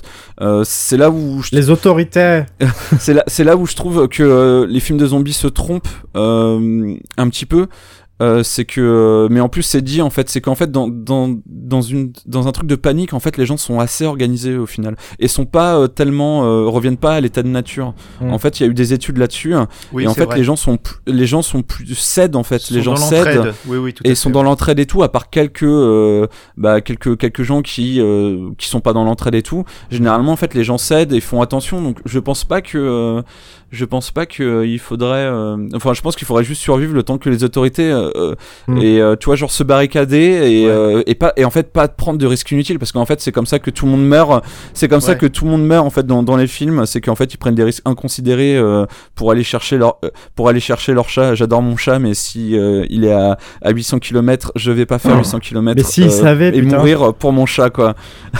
Elle, en plus elle est juste à côté de moi, elle me regarde en mode t'es sérieux ouais frère là. Ouais. Et toi, Kurt, tu ferais quoi, toi, comme c'est quoi ton type ? Est-ce que tu serais égoïste et local et urbain comme notre ami SF ? Voilà, après moi c'est un peu différent parce que si tu veux, maintenant que j'ai des enfants et une compagne, ça serait très compliqué de la jouer égoïste. Genre si j'étais, je sais pas, à l'autre bout de la France ou même à l'autre bout de Paris, je sais pas, pour un événement quelconque, et que se déclarait une épidémie ou une guerre zombie, Mais je ferais tout pour rentrer chez moi et sauver ma famille. C'est la différence. Ouais. Ouais. Et peut-être que dans les tutoriels là, je peux comprendre. Par exemple, je peux comprendre. Moi, j'ai pas de copine, tu vois, je suis célibataire. Bon sang, mesdames. Le mec qui se lâche complètement. Que rapprendre, mais pas pour les zombies, hein, parce que si tu dis ça à un zombie, il va te le cerveau à prendre. Allez DM. Et non, mais après c'est la différence, c'est que moi j'ai pas de, enfin j'ai ma famille, j'ai mes parents. Les DM sont ouverts. Les DM sont ouverts, mesdames. Arrête, ça va être le bordel. Et SF Theory. Tu vois, j'ai mes parents, mes frères et tout, mais je leur ferais confiance pour survivre de leur côté. Mais c'est vrai que si j'avais bien sûr une femme ou des enfants, tu vois, bien sûr que comme tout le monde, je pense que je ferais tout pour les sauver. Même à prendre des risques inconsidérés, mais en vrai, en fait, le mieux c'est de se barricader et d'attendre que la vague passe, quoi, tu vois. Et aussi se créer des armes. Alors en fait, le problème c'est que nous on n'est pas aux États-Unis, donc en fait, en gros, à part braquer un commissariat, tu vois, c'est un peu chaud. Un décathlon avec tu prends les armes de chasse. Je pense qu'ils ont des armes de chasse. Ouais, mais bon, tu vois, c'est chaud, quoi. Nous on n'a pas d'armes comme aux États-Unis, tu sais, nous on se battrait tous à l'arme blanche, on repasserait en mode féodal, je pense. Mais c'est vrai que il y a cette grosse différence entre l'Europe et les États-Unis, c'est que nous en fait on n'aurait pas tu sais, comme tous les rednecks, tu vois, genre un tu sais, un comment dire, un meuble avec genre 15 000 armes, et tu te dis bon bah c'est bon, en fait j'ai juste à faire attention à mes munitions et tout, quoi. C'est ce qu'ils expliquaient, c'est ce que Max Brooks explique dans son guide de survie, c'est que les armes à feu sont pas des armes qui sont en cas d'épidémie zombie, c'est pas des armes très appropriées parce que ça fait énormément de bruit, elle peut s'enrayer, tu vois, c'est assez compliqué. C'est pas fiable, c'est une fausse bonne idée. Ouais, il a plutôt tendance à apprécier les armes blanches plutôt. Les sabres. Ouais, les armes blanches comment dire ? Alors merde, tiens, j'ai perdu le mot. Il faut que ton sabre soit bien effilé. Bien aiguisé. Ouais, bien aiguisé, parce que tu peux avoir de mauvaises surprises en essayant de couper des têtes, mais ouais. Et d'ailleurs, il y a une super arme dans World War Z, c'est la pelle fusil. Comment dire, pelle épée. Enfin, non, t'as une pelle d'un côté, et je crois sur la pelle ou de l'autre côté de cette arme et tout. En fait, les pelles, c'est pour creuser, en fait, des tranchées pour combattre les zombies. En fait, c'est bien d'avoir des tranchées parce que comme ça t'es un peu protégé et tout. Et après, de l'autre côté, t'as une sorte d'arme, je sais plus ce que c'est exactement, mais je trouvais l'arme, cette création hyper intéressante, tu vois, genre il manufacture en fait cette arme là en fait à une échelle gigantesque pour toutes les forces armées, un truc qui est en même temps qui permet de creuser pour faire des tranchées et tout, et en même temps qui sert à tuer les zombies au corps à corps. Mais oui, je pense qu'il vaudrait mieux se ruer chez le roi Merlin en fait que chez ton armurier, parce que vraiment la tondeuse à gazon, c'est ce qu'on a vu dans pas mal de comédies, de zombédies comme on dit. Alors dans le chat, on a MLK qui nous dit qu'il aurait plein de conserves de cassoulet parce que c'est les moins achetés en magasin, donc il y aurait du stock. Et puis en plus c'est bon. William Sorin en PLS. Je sais pas pourquoi on s'en priverait. L'olifant te dit qu'il vaudrait mieux être à la campagne, isolée, là où il y a moins de personnes qui se seraient susceptibles de devenir des zombies en ville, parce qu'en ville tu risques. Alors le problème de la campagne, c'est qu'en fait t'as pas vraiment de, toi, un immeuble même en pleine ville, c'est déjà un truc fortifié en fait, tu vois. Alors que je trouve qu'une maison de campagne, c'est compliqué, quoi. C'est un bon argument. En campagne, t'as des fenêtres partout, t'as des portes et tout, donc après c'est bien pour c'est le nombre en fait, je pense, comme ça qui est problématique en ville. Mais moi je trouve qu'un immeuble c'est quand même beaucoup défendable, simple. Après tout dépend. Après s'il y a plus d'eau, s'il y a plus d'électricité, là ça peut commencer. Ça dépend du type de zombie, parce que regarde dans La Horde, le film français qui est pas si mal que ça. Je l'ai revu récemment, il est quand même pas mal. Dans La Horde, oui, c'est du chroniqueur de. Ouais, oui, je sais tout à fait. Et donc c'est Daon. Ça. Ouais, Daon, et ce non pas La Horde de Damasio MLK. Oh, c'est pas vrai. On a réussi à faire un point Damasio dans l'émission de zombies, c'est incroyable ça. Non, en fait, il court et il saute par-dessus les barrières, et justement, ça se passe dans un immeuble, mais l'immeuble, il est vite circonscrit par les bestioles, quoi. Surtout la scène du parking qui est fabuleuse, quoi. Elle est iconique, la scène du parking où on voit le gars sur le toit d'une voiture. Je sais pas si vous vous souvenez, incroyable. Il se fait déchirer. Ouais. Dans 28 jours plus tard, là, par exemple, ou 28 semaines, non, 28 jours, c'est 28 jours. Oui, il y a, le premier, ouais. Donc il y a un des protagonistes, je sais plus comment il s'appelle, qui est qui est dans son appartement, tout en haut en fait d'une barre HLM, je suppose. Exactement. Et c'est vraiment, c'est la meilleure protection possible, effectivement, parce qu'il suffit qu'il encombre les escaliers. Et après il est tranquille, il n'y a personne qui peut le rejoindre. Je crois que Max Brooks, même dans son bouquin, disait que il vaut mieux être à l'étage, péter l'escalier en fait, acheter une échelle et péter l'escalier ou se dégoter une échelle. Une maison personnelle. Et après t'es tranquille parce que t'es inaccessible en fait. Personne peut venir au second, au premier étage. C'est des forts modernes en fait. Ouais. Après le souci c'est que tu vois, comme nous, on est pas mal du podcast à être à Paris. À Paris ça serait c'est le nombre aussi qui fait la menace. Donc le problème c'est que si t'as, je sais plus combien on est, il y a combien d'habitants à Paris? 10 millions. Vous savez, 10 millions dans la... 10 millions c'est l'île de France. 3 millions intramuros. 3 millions intramuros. La vache. Ouais, c'est ça, 3 millions. Et t'imagines 3 millions, c'est genre impossible à, tu vois, genre. C'est pour ça qu'une maison en campagne, à la rigueur, très, très bien isolée, tu sais, une ferme. Ouais, nulle venez part, dans les Yvelines. Il y a des gros murs, il y a des maisons avec des gros murs. Crois-moi, il y a des. Ouais, quelques... voilà. En fait, moi, mon conseil. Des corps de ferme. Les corps de ferme, c'est pas mal parce que tu sais, les corps de ferme sont souvent. T'as des corps de ferme où t'as carrément des murailles et tout, ça peut être pas mal. Mais comme je dis, en fait, je trouve que. T'es peut-être plus safe dans un immeuble en fait. Ouais. Après tout dépend. Après le problème de l'immeuble c'est que tu peux aussi avoir des, tu vois, il y a le film coréen là-dessus, un film de zombies qui était sur Netflix et tout. Le problème c'est que tu peux avoir des voisins qui sont zombifiés, donc ça peut représenter une menace quoi. Après ils passent pas les portes, hein, les zombies, donc je pense que t'es tranquille. Ça dépend certains qui sont très gros. Non mais si tu dois aller chercher des vivres par exemple, t'es obligé d'ouvrir les appartements et tu sais pas ce qu'il y a dedans. C'est un peu le trope dans les films de zombies, genre ils cherchent des trucs, ils ouvrent une porte et ils savent pas. C'est vrai que moi ils savent pas qu'il y en a un qui est caché. Plutôt team campagne aussi, tu vois, tu fais pousser tes petits navets. Juste donnez-moi un corps de ferme et des boîtes de cassoulet, je pense que je peux rester très très très très longtemps. Bon, au pire, je te rejoindrai. Vas-y. Je sais pas dans quel état. Mais moi, pour ma part, effectivement, qui randonne pas mal, je me surprends à repérer les baraques que j'investirais en cas d'invasion zombie. Le squatter, c'est très suspect. Tu sais. Alors peut-être un jour, cher auditeur, auditrice, vous allez voir un Winnie sauvage apparaître dans votre jardin avec un carnet, tu sais, en me disant c'est pas mal ici, tu vois, genre il va peut-être. J'aime bien, belle dimension. Il va peut-être rentrer et dire vous avez que ça en cassoulet. Ouais, donc, je vais refaire vos provisions. C'est pas très intéressant. J'arriverai s'il y a une invasion zombie. Ok. Ouais. Non, mais je parlementerai ou des fois je me surprends, hein, franchement, à passer à côté d'un grand mur et me dire ça c'est bien, faut que je garde ça à l'esprit. En plus il y a des forêts autour pour se cacher, effectivement. Mais par contre qu'est-ce que je fais des occupants quoi? Mais je pars du principe qu'il y a beaucoup de maisons de campagne, il y a des trucs qui peuvent être inhabités et oui, des maisons de riches bourgeois secondaires. Le facteur humain est compliqué dans le phénomène zombie, justement. C'est la question suivante. À votre avis, dans les œuvres de zombies, qu'est-ce qui est le plus dangereux ? Les hommes ou les zombies ? Les survivants ou les zombies ? Dans les films de zombies, souvent, quand ça part en couille, c'est parce que t'as d'autres humains qui débarquent. Hein. C'est dans le cas dans énormément de films. C'est un trope bien connu de films de zombies, c'est que... Avec les zombies, ça va, notamment avec les anciens où tu sais, un par un, tu les prends un par un et y a pas de souci. Et c'est le cas du zombie de George Romero par exemple, Dawn of the Dead, où ils arrivent à nettoyer un centre commercial entier. Et il suffit que 20 mecs débarquent avec des motos et des armes en fait pour que tout parte en couille. Ouais, c'est ça qui est chiant, c'est toujours le même trope un peu. Le zombie est un petit peu, moi personnellement, ce que je trouve qui est déplorable, c'est que le zombie est un peu accessoire en fait, c'est un prétexte pour montrer du post-apocalyptique et c'est juste un prétexte quoi, c'est ça quoi.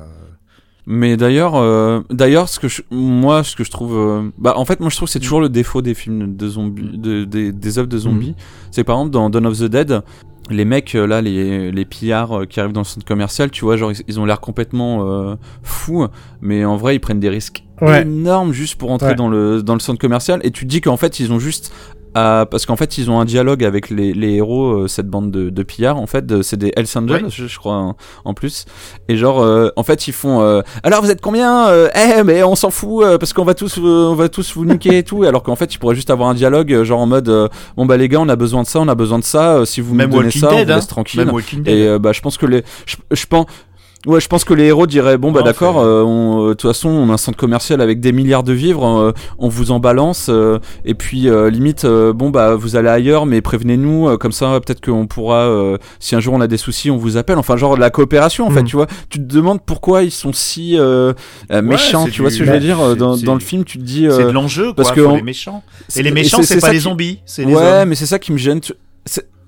bah. Ouais, c'est ça qui me gêne toujours, moi, c'est ce côté, après je suis peut-être naïf, hein, mais pourquoi genre l'humain est-il toujours aussi méchant, tu vois, alors qu'en fait de la coopération, tu vois, alors je comprends qu'il y a de la méfiance, il y aurait toujours de la méfiance en fait, mais je pense que en vrai les gens collaboraient quoi. T'as un peu le même truc dans Black Summer en fait, où il est, mais genre les humains entre eux ils sont horribles dans Black Summer, c'est une série qui est sur Netflix, ils sont horribles. La saison 2 elle est terrible, saison 2. Ouais, ils sont vraiment ils s'écharpent et tout, alors qu'en vrai il suffirait juste que les gens coopèrent et tout se passerait bien. Mais ouais, quoi. Ouais. Donc, mais c'est le problème, c'est que le zombie dans le cinéma, à de rares exceptions près, en fait il est plus tant effrayant que ça, tu vois, à partir du moment où t'as compris la menace, tu vois, dans tous les films maintenant au début du film c'est pitché, genre il faut tu dois tirer une balle dans la tête, ou tout seul tu peux les prendre tout seul, c'est en nombre qui sont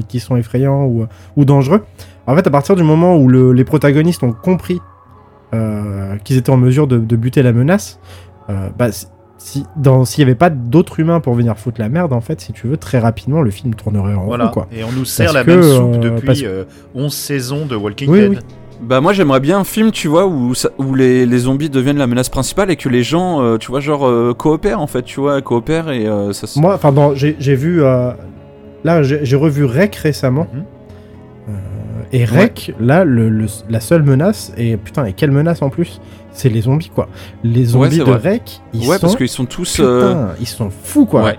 Ils courent, ils sautent, ils te déglinguent. Ouais. Moi, je les trouve... en tout cas, pour ma part, c'est les zombies les plus impressionnants de ces 15 dernières années, parce que ils sont... ils sont juste archi-violents, quoi. Mais c'est pour ça que le film marche, parce qu'en fait, ils coopèrent, en fait, il n'y a pas de... je me souviens pas, alors t'as toujours un personnage un peu bâtard dans tous ces films là et tout, mais tu vois je me souviens même pas d'un détail, non, ils essaient juste de survivre, ils coopèrent beaucoup, hein. De survivre et tout, ils font des erreurs mais ils coopèrent de ouf quoi, tu vois genre elle abandonne pas, tu vois genre son caméraman je sais pas, tu vois, enfin genre il y a un truc en fait où ils cèdent, mais en fait la menace est tellement horrible qu'ils y arrivent. Et puis t'as des figures d'autorité pour les cadrer, t'as les pompiers, t'as les flics, mais ça c'est un autre trope aussi du zombie, du film de zombie ou de la série de zombies, c'est qu'il y a toujours une... Là, c'est le cas dans The Walking Dead aussi, une figure de l'autorité, en fait, qui est dévoyée après, pendant l'épidémie zombie, soit qui perd son autorité, soit qu'il a... C'est le post-apo soit qu'il l'utilise pour aller... Ouais, c'est du post-apo, ouais. Soit qu'il l'utilise pour parvenir à ses fins... Et c'est intéressant de faire peut-être un petit tour, puisque vous avez parlé de l'Espagne, de faire un petit tour du monde des zombies, parce que j'ai l'impression qu'il y en a un peu partout. Donc toi c'est l'Espagne qui t'a vraiment impressionné. Moi je trouve que ces dernières années c'est plutôt la Corée. J'ai trouvé Kingdom vraiment extraordinaire. Kingdom et aussi de Dernier Train pour Busan, oui. Moi, Dernier Train pour Busan. Vraiment ça m'a apporté là on est vraiment dans le ouais c'est fou quoi. Et puis là on est vraiment dans le zombie qui bon après c'est assez classique hein, mais Kingdom j'ai trouvé que ça voulait renouveler un peu le genre. Après, qu'est-ce que vous... Dans les zombies autour du monde, quel autre pays, comme ça, vous pourriez citer que l'Espagne et la Corée ? Moi, je vois l'Italie aussi, qui a eu sa période... Ah, l'Italie, oui. Qui a eu sa grande période zombie aussi, et films d'horreur de manière générale, très graphique, très gore.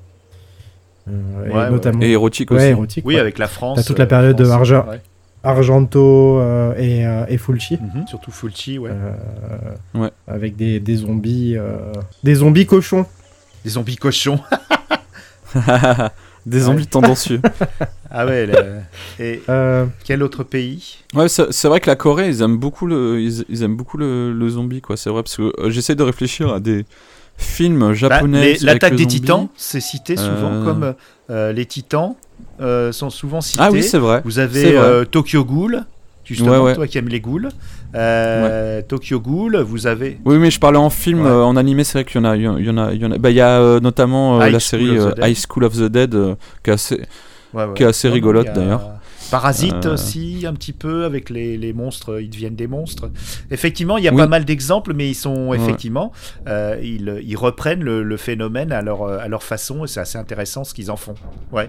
En film animé, aussi, vous avez I Am a Hero, que je vous conseille, qui est l'adaptation d'un manga magnifique, qui est plus classique, avec une petite tendance monstre, mais qui est quand même assez zombie. I Am a Hero, c'est un manga que je vous conseille, que je vous conseille.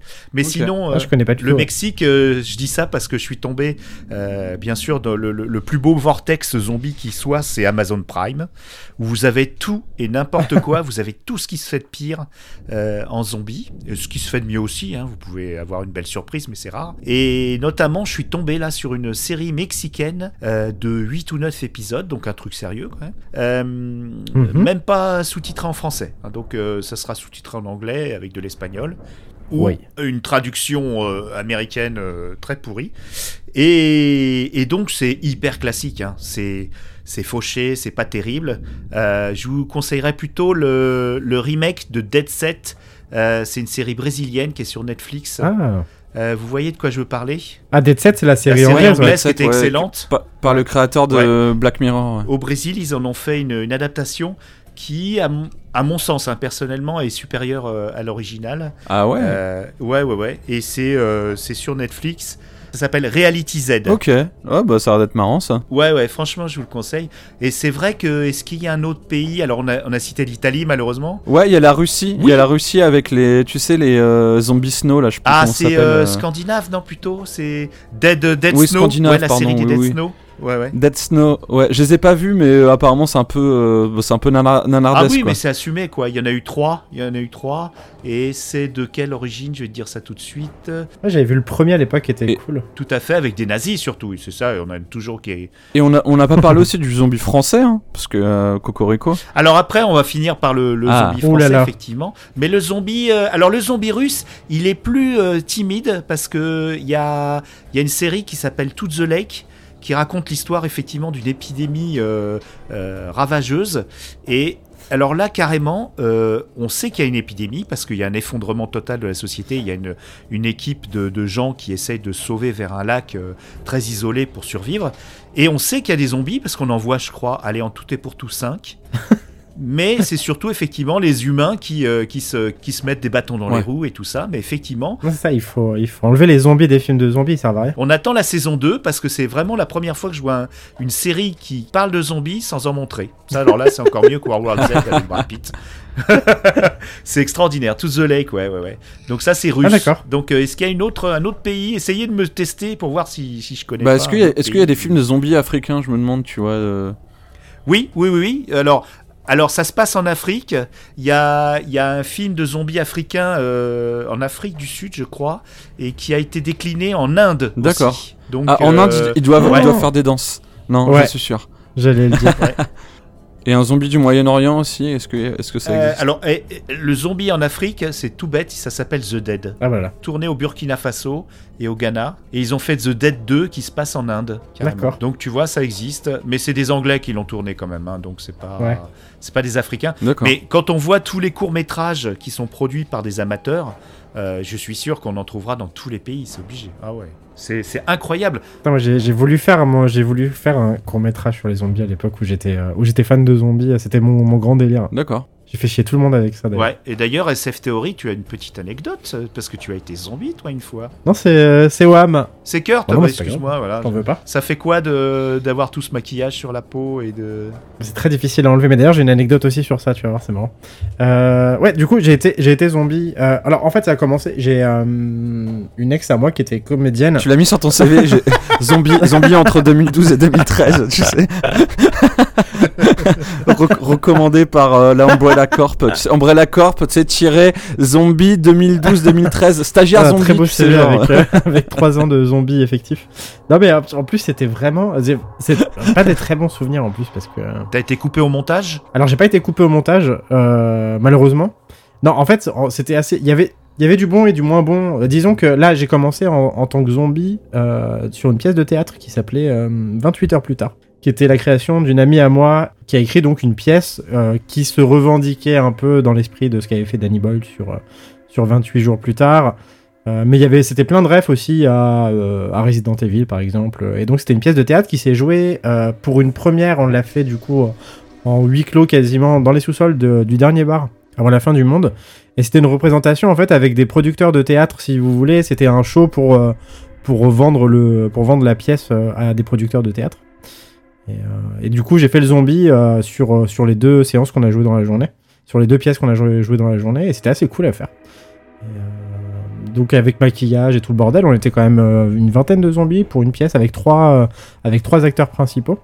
Donc il y avait beaucoup plus de zombies sur place que d'acteurs à vrai dire. Mais c'était une super bonne expérience. Et du coup plus tard, quand effectivement la pièce a été achetée, j'ai joué un zombie. Mais alors là c'était vraiment le rôle le plus pourri de ma vie. Et d'ailleurs c'était le seul. Et on a joué au théâtre de la Reine Blanche à Paris dans le 18e. Devant une salle bondée, et en fait, j'apparais au milieu de la...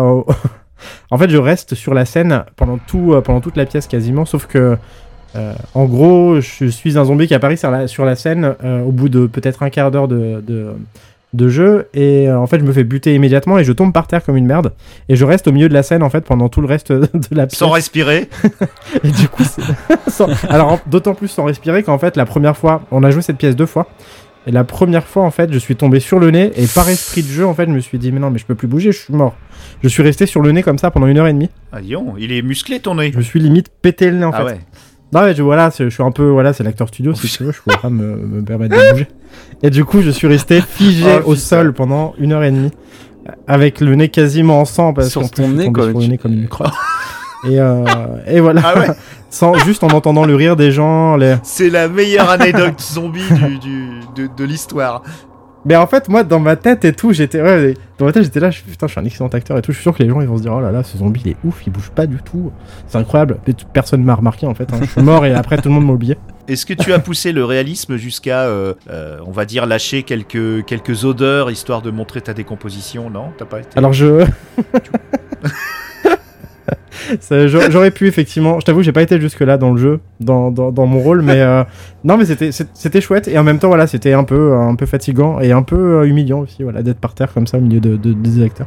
Excellent. Alors c'est pas tout à fait la meilleure anecdote parce que il y en a une autre.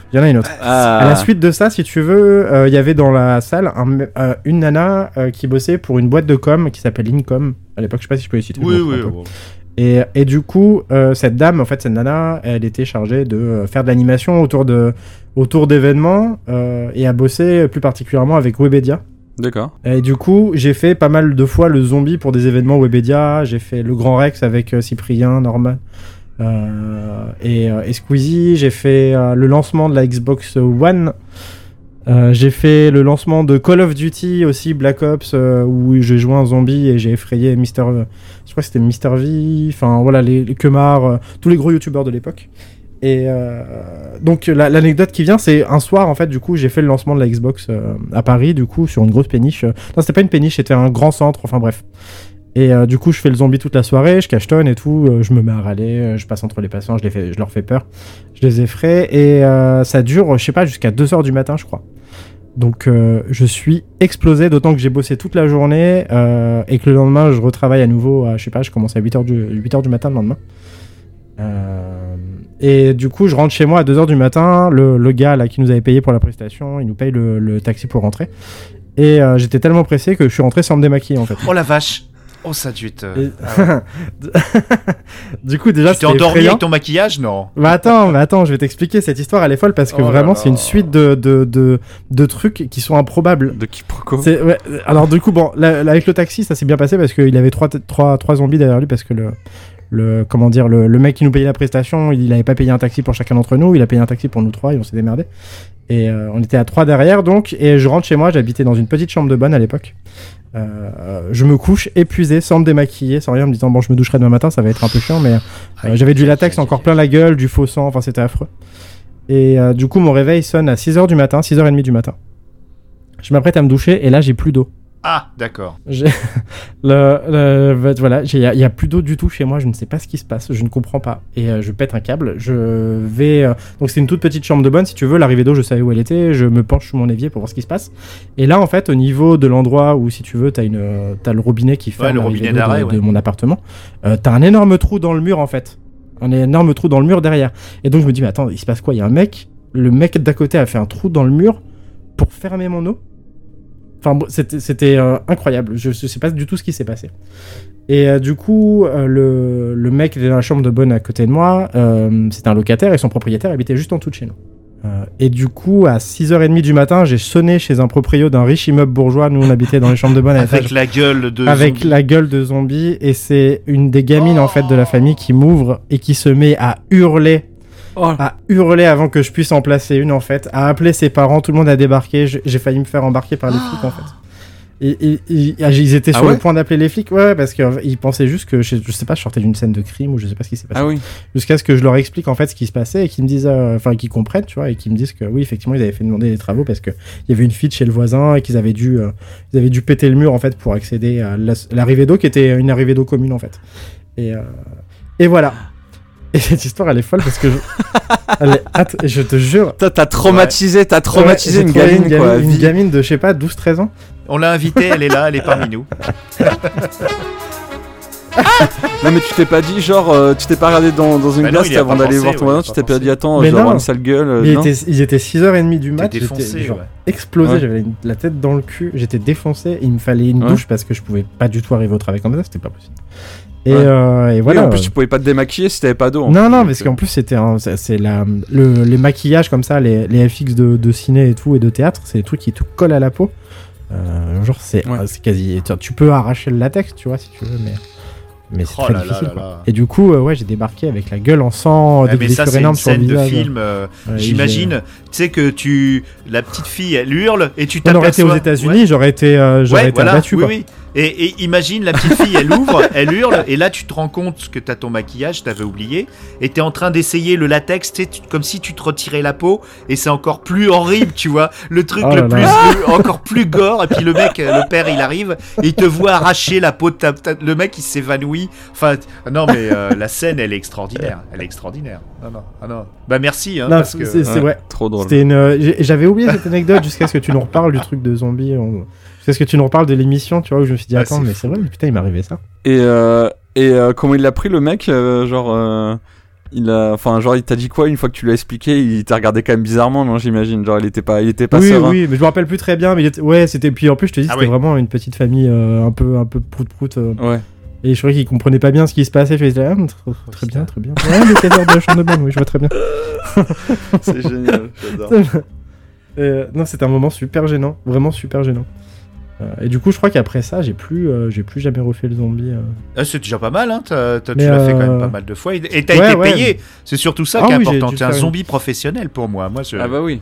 Oui, mais c'était marqué sur ma déclaration d'impôt, apparition, événement, zombie, Lincoln.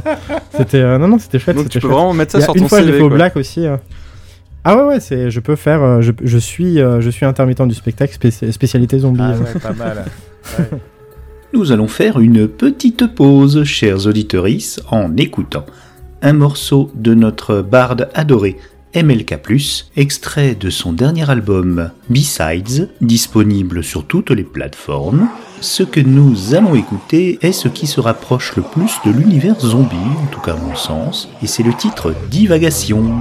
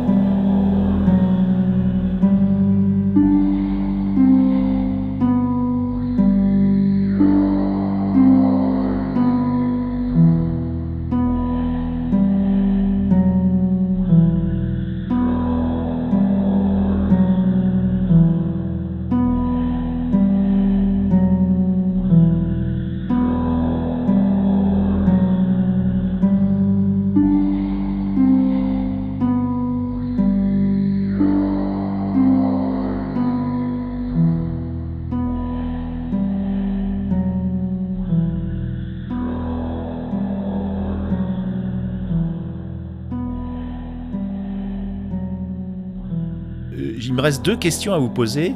De toute façon, ça va durer une heure, on le sait, hein, avec nous, c'est comme ça. Dans quel média, vous préférez le zombie? Qu'est-ce qui vous fait vraiment triper? Jeux vidéo, films, séries, livres, BD, ASMR. Qu'est-ce que vous préférez? Moi, j'aime bien les films, mais c'est vrai qu'en découvrant le livre de World War Z, en fait, je trouve que le livre, t'as quand même plus de liberté.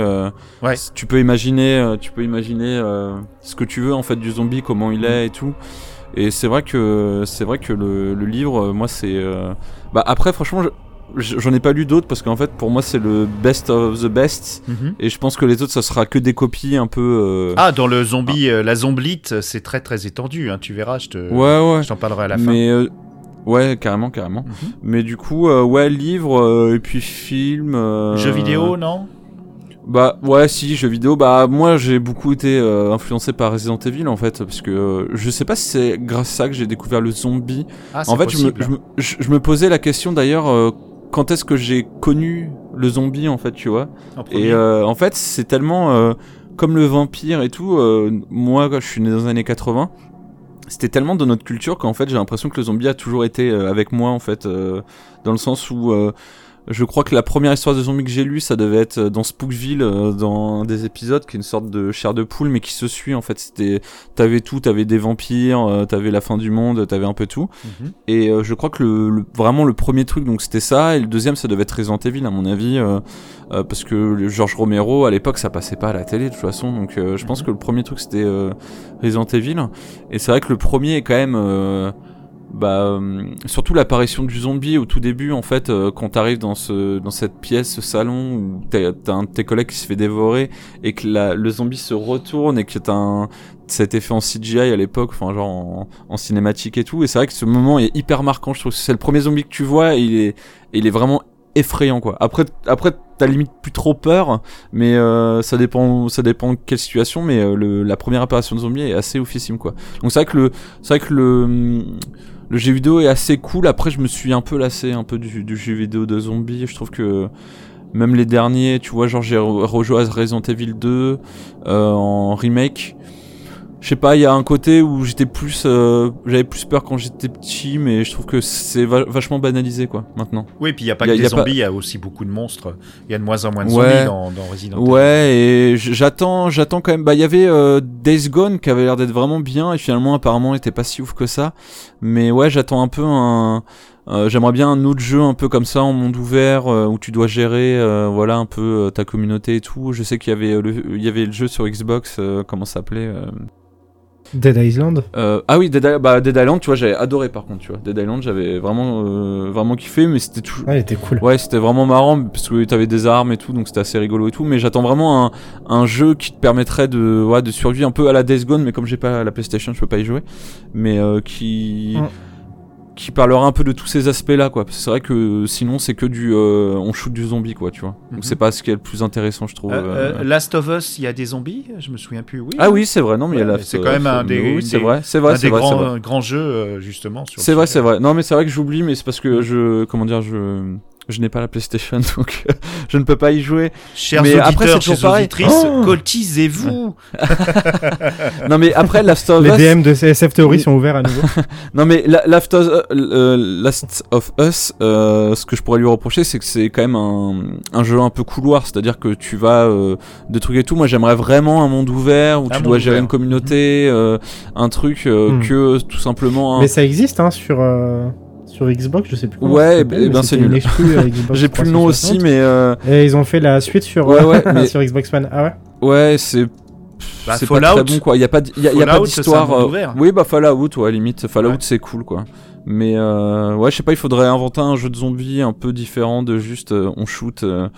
Il faudrait un Dark Soul zombie en fait, genre un truc où ça serait hyper dur de les tuer et ça, la Dark Soulisation du zombie. Ouais, tu vois, un truc où ça serait assez chaud de les tuer, même dans ton personnage il est un peu faible et tout. Je trouve que ça serait intéressant, tu vois, par exemple ça, de vraiment ressentir de vraiment ressentir le danger, le fait que tu vois c'est pas si simple que ça, c'est pas parce que t'as un M16 et des munitions à l'infini, tu vois. Moi c'est ça que je trouve un peu dommage dans la Resident Evil, c'est que au début ils te font un peu peur, mais une fois que après t'as le lance-flamme, tu vois, limite.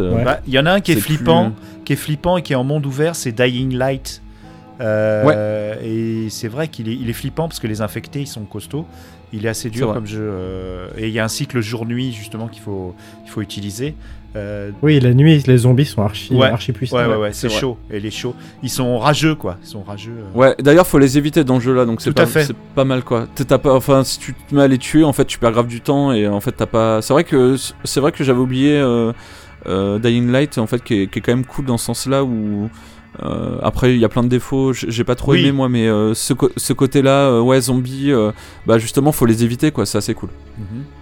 Et toi Kurt, quel est le média où tu donnes un top 3 quoi, des médias vraiment qui te font apprécier vraiment le phénomène zombie? Bah moi j'ai découvert avec le cinéma, et c'est avec le cinéma que j'ai continué de kiffer le zombie. Donc je dirais le cinéma comme ça intuitivement, même si je t'avoue que ça fait un petit moment que j'ai pas vu de film de zombies. Bah il y en a pas beaucoup non plus. Pas sorti de très voilà, bons aussi. Ça. Ouais voilà. C'est ça. T'as eu Army of the Dead quoi qui est sorti récemment quoi. Ouais. Alors c'est marrant parce que. Pas tenté du tout quoi. Ouais, mais c'est marrant parce que vous avez remarqué que Zack Snyder, à chaque fois que le phénomène zombie commence à marquer un peu le pas, un tout petit peu, hop, il en met un petit coup. Il a fait ça avec Dawn of the Dead, et puis il refait ça avec Army of the Dead. C'est marrant, on dirait qu'il est, c'est un peu le watcher, tu vois, pour bien vérifier que le phénomène ne mollisse pas. Ouais, alors autant Dawn of the Dead, j'ai adoré parce que j'adore ce truc de concept de centre commercial. D'ailleurs, Dead Rising qu'on n'a pas parlé en jeu vidéo était vraiment cool là-dessus. Là pour le coup, Dead Rising, j'ai vraiment kiffé parce que tu devais sauver survivants et faire tes courses en même temps. Ouais, et puis c'était assez drôle, c'était un peu comique, mais c'est vrai que comment dire, Army of the Dead c'est un peu c'est très série B et ça apporte rien en fait je trouve que ça apporte rien au mythe du zombie en fait, tu vois. Encore Dawn of the Dead c'était un peu une réinterprétation avec les nouveaux zombies de Danny Boyle en fait, donc c'était assez cool parce que tu voyais des zombies qui couraient et t'avais un peu tout ce prisme des années 2000 en fait qui était intéressant, mais je trouve que Army of the Dead n'apporte absolument rien au mythe zombie. C'est un film de zombie comme un autre que tu vois et que tu oublies juste après. Il y a quand même une petite nouveauté par rapport à Dawn of the Dead, c'est la conscience, parce que c'est un chapitre que je voulais... ouais, mais c'est pas nouveau ça. C'est pas nouveau, mais il y a un chapitre avec vous que je voulais aborder, c'est le zombie est-il une sorte d'évolution de l'homme, comme on voit dans l'aube des morts vivants, je crois que c'est où il y a Bob. D'ailleurs, attends, Kurt t'as pas répondu à la question, et toi non plus, Winnie. Si, il a dit les films. Ouais. Et toi, Winnie, du coup? Ah, moi, c'est plutôt, tu vois, alors j'adore les séries, les films, je regarde tout, hein. Les BD, tout ça, la SMR zombie aussi, pour m'endormir, j'écoute 10 heures de râle de zombies. D'ailleurs, on fera, voilà, on va faire un petit opéra zombie à la fin pour nos auditorices. Moi, c'est plutôt les livres, parce que quand j'ai lu donc Max Brooks, parce que c'était vraiment la référence. Et j'ai enchaîné avec David Wellington qui avait fait une trilogie de Monster Island, et je pense que dans la zomblite on va beaucoup plus loin. Alors il y a toujours les habituels classiques qui finissent toujours de la même façon, mais parfois ils proposent des origines, ils proposent des facettes du zombie plus intelligent, enfin, et voilà, et donc j'en arrive au point où, à votre avis, est-ce que le phénomène zombie doit évoluer vers un zombie entre guillemets un petit peu plus conscient, qui serait plus dangereux quoi, en somme? Kurt? Pour moi non, clairement. Non, il faut pas. Non. En fait, disons que ça. Dans Army of the Dead, il y a un mâle alpha, une femelle alpha et toute une troupe derrière quoi. Ouais. Moi, en fait, il y a dans ma phase Romero, il y a un moment, alors je crois que c'est dans Land of the Dead. Oui, le pompiste. Il y a un mort en particulier qui commence, qui apprend à se servir d'une arme, si je me trompe. Oui, tout à fait. Il est pompiste et puis il est le Spartacus des zombies. Voilà. Ouais. Ouais, exactement, voilà, c'est le zombie intelligent, enfin intelligent entre guillemets, mais doué de plus ou moins d'une conscience et qui arrive, si tu veux, à amener autour de lui une meute de zombies et à plus ou moins à la contrôler. Et ben ça, en fait, c'est un truc qui m'a fait totalement sortir du film et j'ai pas apprécié ce film à cause de ce truc parce que pour moi ça dénature totalement le zombie qui il y a un des aspects menaçants du zombie si tu veux, enfin que je trouve vraiment effrayant, c'est que le zombie n'est pas doué de conscience ou de volonté.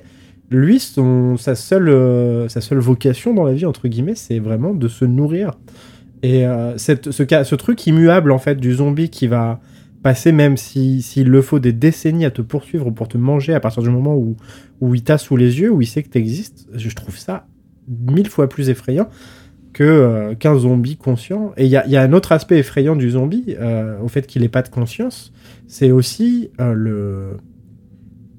la perte en fait de par exemple, il y a un truc qu'on n'a pas beaucoup abordé jusqu'à présent, on en avait vite fait parler, mais le fait de voir un membre de sa famille ou un proche se faire infecter et passer de l'autre côté, moi je trouve ça mais effrayant. C'est probablement plus que de me faire dévorer, c'est un truc qui m'effraie quoi, de voir la personne dont tu partages la vie, la personne que t'aimes, devenir un zombie, je trouve ça effrayant. Et je trouve que le fait qu'ils deviennent conscients, c'est la porte ouverte à des trucs moi qui me plaisent pas beaucoup dans le zombie. Il y avait un...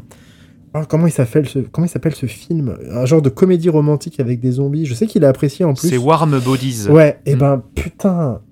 Mais merde quoi. Pourquoi ils ont fait ça ? Quand il est guéri, carrément il se guérit avec l'amour. Oh là là, c'est atroce. Vraiment moi le zombie, il faut qu'il... Enfin bon, c'est dommage parce qu'il... Enfin, il est en train de changer, il change, et il a déjà beaucoup changé, tu vois. Mais s'il y a un truc auquel il faut pas toucher, c'est ça quoi. Faut que ça reste... Et toi SF, t'es de même avis ? Je pense... moi je suis d'accord avec toi sur Land of the Dead, le fait que le mec je sais pas s'il parle ou s'il sert de... ça m'a un peu aussi sorti du film. Après je pense que c'est possible mais il faut que ça soit fait intelligemment quoi. Oui, c'est pas fait intelligemment dans Army of the Dead, je suis d'accord avec toi. Dans Army of the Dead, c'est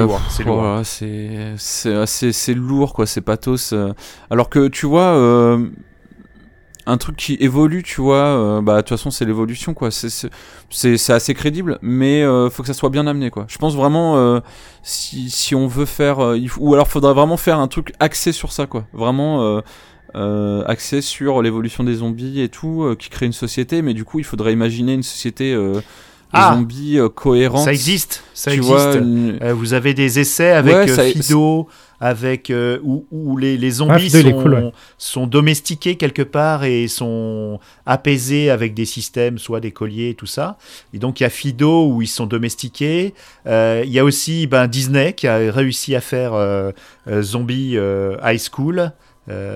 Donc que je vous déconseille bien sûr, c'est très coloré, donc c'est plus un Roméo et Juliette avec franchement quand j'entends ça c'est je vois juste des ados, c'est ça, ils ont les cheveux verts. Par contre en m'enseignant sur le truc zombie, j'avais vu qu'il y avait un livre, par contre ça c'est hyper intéressant, c'est en gros les zombies ont gagné. Ouais. Et en fait, l'humain est tout en bas de l'échelle, et je trouve ça intelligent, tu vois, pour le coup, c'est assez marrant, genre une société zombie, mais avec l'humain tout en bas de l'échelle, qui est dans des abattoirs, tu vois. Là, pour le coup, toi, là, ça me plaît, tu vois, ce côté-là, parce qu'on change de prisme, on est dans une nouvelle société, et pour le coup, là, tu changes les enjeux, en fait. Tu changes les enjeux, les humains sont des esclaves, ils servent juste à nourrir. Oh, l'affiche est infernale. Zombie Poms versus Zombies. Poms versus Zombies. Non mais c'est pas possible. Non mais tu vois dans le côté où tu vois par exemple, ça me gênerait pas de voir dans une œuvre, tu vois, genre des survivants qui arrivent dans une cité zombie mais qui est construite, qui est pensée vraiment, pas juste genre on parle donc on a évolué et on court un peu plus vite, tu vois, c'est là où je pense que c'est justement le sujet de I Am a Legend, puisque les vampires sont une évolution quelque part due à un virus, et les humains sont relégués quoi, il en reste plus qu'un. Ouais, mais là, pour le coup, tu vois, c'est pas mal dans, je trouve, dans Je suis une légende, tu vois. Mais c'est juste que c'est vrai que le zombie, en fait, je pense que c'est aussi du côté ridicule de voir le zombie, genre, tu sais, je sais plus dans Land of the Dead comment ça se passe, mais genre, tu vois, genre, il regarde avec ses yeux vides une arme et il fait, ah oui, Bob, c'est Bob. C'est une arme, ah, ça me rappelle quelque chose, et il la ramasse, tu sais, et il tire un peu. Et je crois que c'est l'effet un peu, enfantesque, en fait, du processus. Je pense qu'en fait, il faut pas le montrer. En fait, c'est un truc, je pense qu'il faut pas montrer, tu vois. Il faut mieux montrer l'évolution d'après, plutôt que le truc où, enfin, c'est ridicule en fait de voir un zombie, je trouve, réfléchir, parce qu'en fait ça. Moi, je trouverais ça ridicule aussi, une société de zombies organisée, avec des zombies avec leurs petites cravates, qui prennent leur voiture, qui vont au boulot. Non, mais une société différente. Voilà. Justement, faudrait imaginer un truc. Il faudrait imaginer un truc. On a fait ça avec les vampires. Par contre, il y a un film canadien qui était intéressant, où c'était une société futuriste où les vampires étaient majoritaires. Ils avaient leur voiture, ils avaient des villes et tout ça, et justement la menace, c'était justement un virus qui les faisait redevenir humains, et du coup ça foutait le bazar dans les équilibres entre le bétail, les humains qui étaient parqués pour nourrir les vampires, et les vampires qui étaient majoritaires. Effectivement, c'est arrivé, mais avec les zombies ça va être compliqué, hein. Ceci dit, ils sont immortels. Ah oui, les vampires sont doués de conscience. Voilà, quoi. Les zombies et les vampires, ils sont immortels, donc tout le paradigme de société, comment se construire, avoir des projets, tout ça, c'est compliqué. Puis ils se reproduisent pas. Enfin, ouais, c'est sûr que on aborde un sujet, à savoir quel serait pour vous le récit de zombies idéal. Donc SF, tu as quasiment répondu quelque part. Où tu aurais un autre récit qui inclurait du survivalisme ou pas. Bah tiens, on va passer quand même à Kurt. Est-ce que tu as un récit de zombies que tu n'as pas encore vu et que tu souhaiterais dans tes rêves ? Pas vraiment. Moi, je t'avoue, au niveau zombie, je suis un peu réac. Donc, il me faut du film de zombies traditionnel avec une unité de lieu, une unité de temps. Genre typiquement le huis clos, une nuit en huis clos de la nuit des morts vivants. D'accord. C'est ma came en fait. D'accord. Ouais. Et genre vraiment, j'ai pas tellement envie de voir le genre évoluer vers d'autres trucs, ou alors en tout cas peut-être que ça va arriver un jour et que ça va me plaire, mais je t'avoue que ouais, là pour l'instant le récit idéal, c'est celui qui a déjà été produit et qui correspond pour moi au canon du zombie, hein. C'est vraiment... Ouais, t'es pas aussi progressiste que... Donc on a un réac et un progressiste en la personne de SF Theory, c'est intéressant.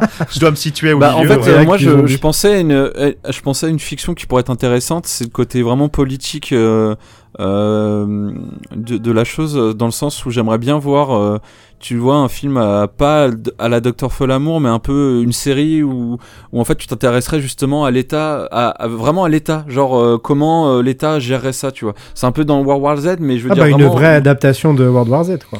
Ouais, mais vraiment, parce que dans World War Z, en fait, tu vois quand même des survivants, t'as quand même pas mal de choses, mais moi, j'aimerais bien vraiment une série, genre, focus que sur le gouvernement et comment ils gèrent ça, tu vois. Comment ils gèrent ça, et limite, ne pas voir du tout de zombies, tu vois. Genre, vraiment, à côté, vraiment, une série politique sur comment on gère ça. Je trouve que ça serait intéressant, quoi. Ça serait assez marrant de voir, les mecs discuter, en fait, tu sais, eux, ils sont dans leur forteresse, ils sont tranquilles, tu vois, genre, ils discutent de trucs. Bon, aujourd'hui, on a un dernier rapport, on a eu 1 million de morts, il y a 10 millions de zombies. Enfin, tu vois, genre, un côté un peu, un côté où on verra limite pas de zombies, mais genre juste des gens qui essayent de régler le problème, quoi. Je trouve que ce sera, parce qu'on a toujours le prisme, on a toujours le prisme du survivant, en fait, je trouve. Et ça serait intéressant d'avoir le prisme des gens qui essayent de changer les choses, un peu comme dans World War Z, mais voilà, j'aimerais bien... Il y a une tentative, déjà à la fin de Walking Dead, puisqu'il y a un gouvernement qui se profile à l'horizon, mais il y a un film justement qui s'appelle Doomsday, un film britannique, qui montre justement où la Grande-Bretagne est coupée en deux, et il y a toute la partie donc isolée avec des barrières, des machines, des mitraillettes automatiques, qui est l'Écosse, donc le nord du Royaume-Uni, et donc qui est retombée carrément dans le post-apo et tout ça, et l'autre partie qui est encore moderne, qui est normale et tout ça, et tu vois le gouvernement, comment le gouvernement gère la situation du pays, mais bon, ça dégénère bien sûr. c'est peut-être pas, mais il est intéressant pour ça, ce film. Ouais, ça écoute, je savais pas que c'était un film de zombies. Doomsday, ah bah si. D'ailleurs, il y a bah bon, je veux pas spoiler, mais au bout d'un moment, ça revient, ça arrive dans la partie entre guillemets scène. C'est... Non, il est pas mal.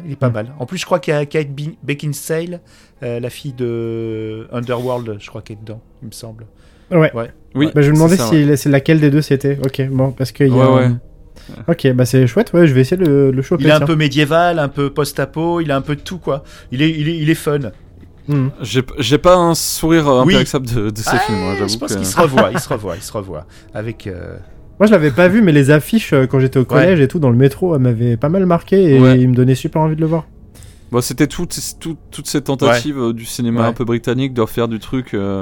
Un peu comme, je sais pas si c'est anglais, mais Equilibrium, ça me fait penser un peu à ça, quoi, tu vois, genre le côté, on essaie de reprendre des trucs, je sais pas du tout si c'est Equilibrium, c'est peut-être américain, mais... c'est pas trop, je trouve. Ouais, ça faisait penser un peu... Le casting est américain, en tout cas. Ouais, ça faisait un peu... Le gun, tout ce gun fou, tu sais, ça c'est... Enfin là, on est sorti des zombies. Post-Matrix. Ouais, oui, c'est post-Matrix, puisqu'ils avaient des grands impairs et tout ça, Ouais, c'était trop drôle. Bon, registre des zombies en littérature, je me demande si Chuck Tingle a pas fait un truc sur les. Chuck Tingle avec des dinosaures et des zombies. Tombed in the butt by the zombie. Ah ouais. Ah oui, le sexe, la nécrophilie, on l'a pas abordé, on l'abordera pas d'ailleurs, et on va passer à la dernière mais très très grande question. J'espère que tout le monde est resté, parce que on ne peut pas nier que les productions Z et malheureusement Z pour la qualité aussi parfois, même couramment, on ne peut pas nier qu'avec 20 millions d'Américains qui ont suivi la saison 1 de Walking Dead et le succès de librairie du comics dont c'est adapté, on peut vraiment supposer que ce type de récit exerce une véritable fascination sur le public. Et là, j'aimerais vous dire, qu'est-ce que notre appétit pour le genre dit de nous. Voilà, qu'est-ce qu'on recherche au profond et comment vous avez analysé, parce que je sais que vous êtes des gens qui réfléchissent beaucoup. Et donc, par exemple, SF, à ton avis, qu'est-ce qui pousse les gens à être fascinés par les récits, mais vraiment de façon globale, d'invasion zombie ? Qu'est-ce qui les fascine ? Qu'est-ce que ça dit des gens ? Je pense que c'est un peu comme le post-apo, c'est qu'est-ce que je ferais moi en fait. Je pense que c'est un peu c'est un peu ce qui passionne un peu les gens, parce que de toute façon dans les films de zombies, dans les livres et tout, c'est toujours rattaché à la famille. Dans Walking Dead, c'est rattaché à la famille. En fait, c'est toujours t'as toujours des gens, soit c'est des amis, soit c'est des membres d'une même famille, mais en gros c'est qu'est-ce que je ferais moi, comment je protégerais les autres.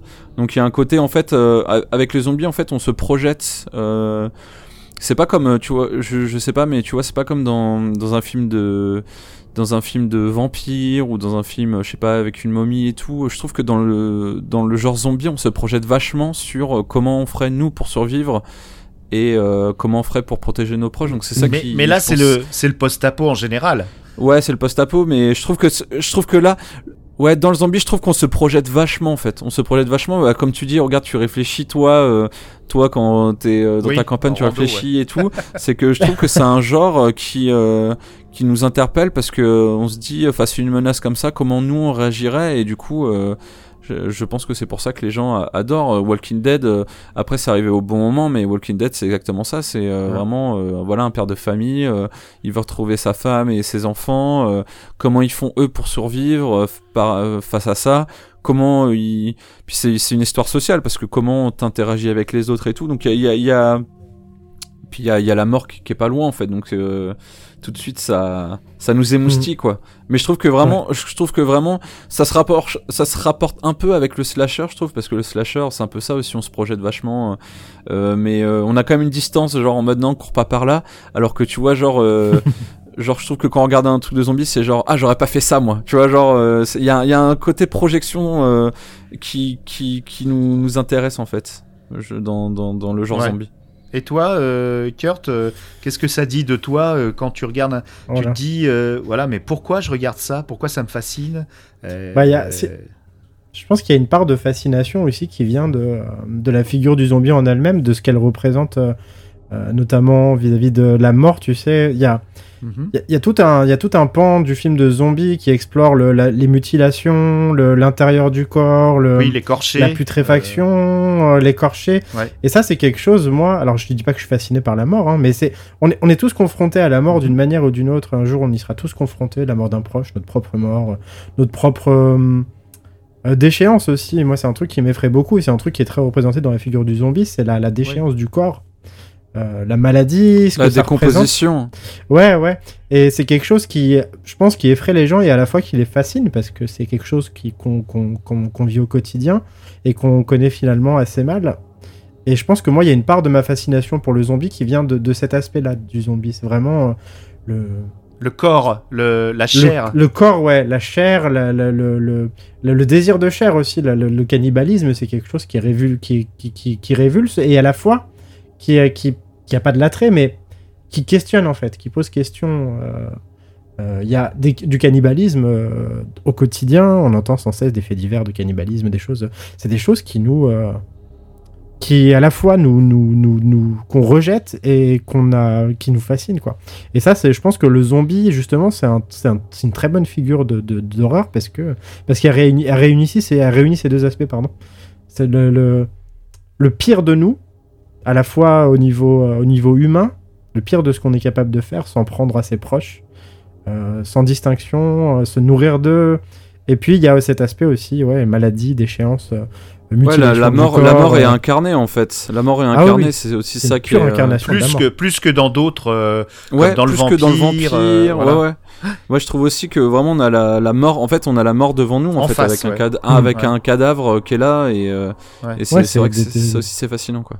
De voir des gens ronger des os humains, enfin il y a quelque chose de vraiment viscéral pour le coup là, au viscéral, sens propre quoi, du terme. Ouais.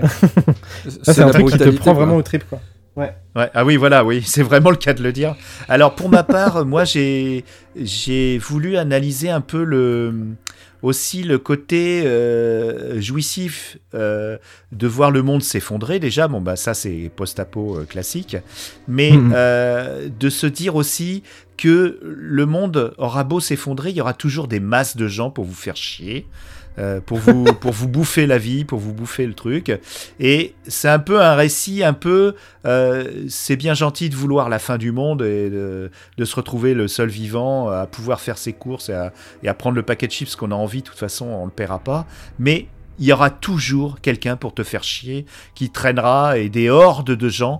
Et c'est une sorte de cauchemar où on ne se sort jamais du fait qu'on est des humains. On vit dans un monde où il y a plein d'humains et puis voilà, et puis il faut l'accepter. Mais des fois, on se dit « Ah là là, j'aimerais bien m'en passer, mais on n'y arrive pas ». Et le zombie, c'est un peu une vision de très très négative du monde dans lequel on vit en fait, où il y a des consommateurs. Quand on va des fois on va à 7h du matin à Monoprix, il y a que des zombies quoi. Et on en est un soi-même quelque part.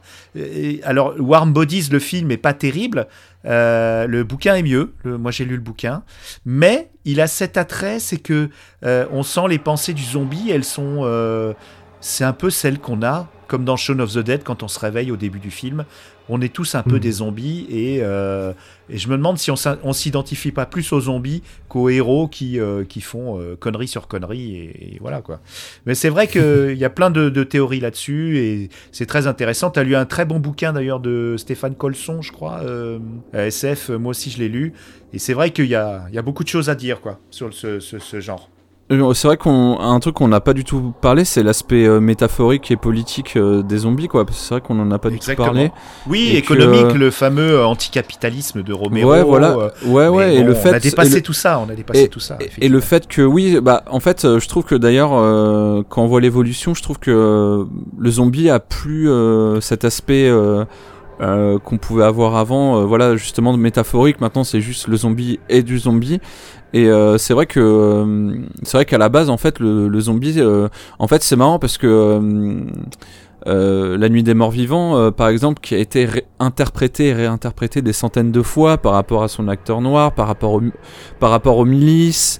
par rapport aux femmes, à la destruction de la famille aussi. Enfin voilà, il y a plein de gens qui ont projeté en fait des idées politiques dans ce film-là et dans les autres films après de Romero et d'autres films de zombies. Et c'est vrai qu'au final, ce qui est drôle, c'est que Romero dit que lui, bah non, c'était juste un film, voilà, et que c'est de l'ordre de l'inconscient, que finalement le film a une ampleur politique. Mais c'est vrai que je pense qu'il y a aussi de ça dans la fascination du public, c'est que le zombie peut représenter un peu tout ce qu'on veut en fait. Parfois, c'est c'est indiqué par l'auteur ou le réalisateur, c'est appuyé par des propos. Mais parfois c'est juste des morts et toi tu peux voir là-dedans comme tu dis la critique du capitalisme par exemple dans le film Dawn of the Dead c'est on dit plusieurs fois que pourquoi ils viennent au centre commercial parce qu'ils ont l'habitude donc tu vois t'as un aspect consumérisme en fait dans ce film là mais t'as plein d'aspects en fait tu peux voir la dictature enfin tu peux voir en fait plein de choses en fait dans le zombie qui sont plus ou moins vraies et c'est vrai que ça a été le zombie a cette capacité comme c'est une enveloppe vide en fait tu mets un peu tout ce que tu veux dedans en fait.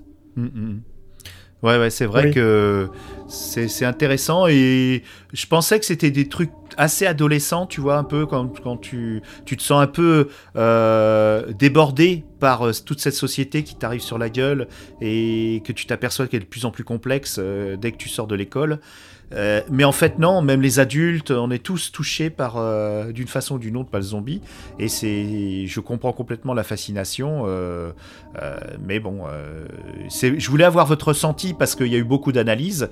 Et après tout, c'est plus votre ressenti qui m'intéressait que toutes ces analyses qui ont été faites. D'ailleurs, notamment l'anecdote de l'acteur noir qui a été engagé qui a fait florès de beaucoup d'analyses d'antiracisme de la part de Romero, qui a expliqué après que non, c'était juste un très bon acteur et que c'était le seul qui était dispo et qu'ils ont tourné ça en 15 jours, je crois, et voilà. Donc, il n'y avait pas de sous-texte.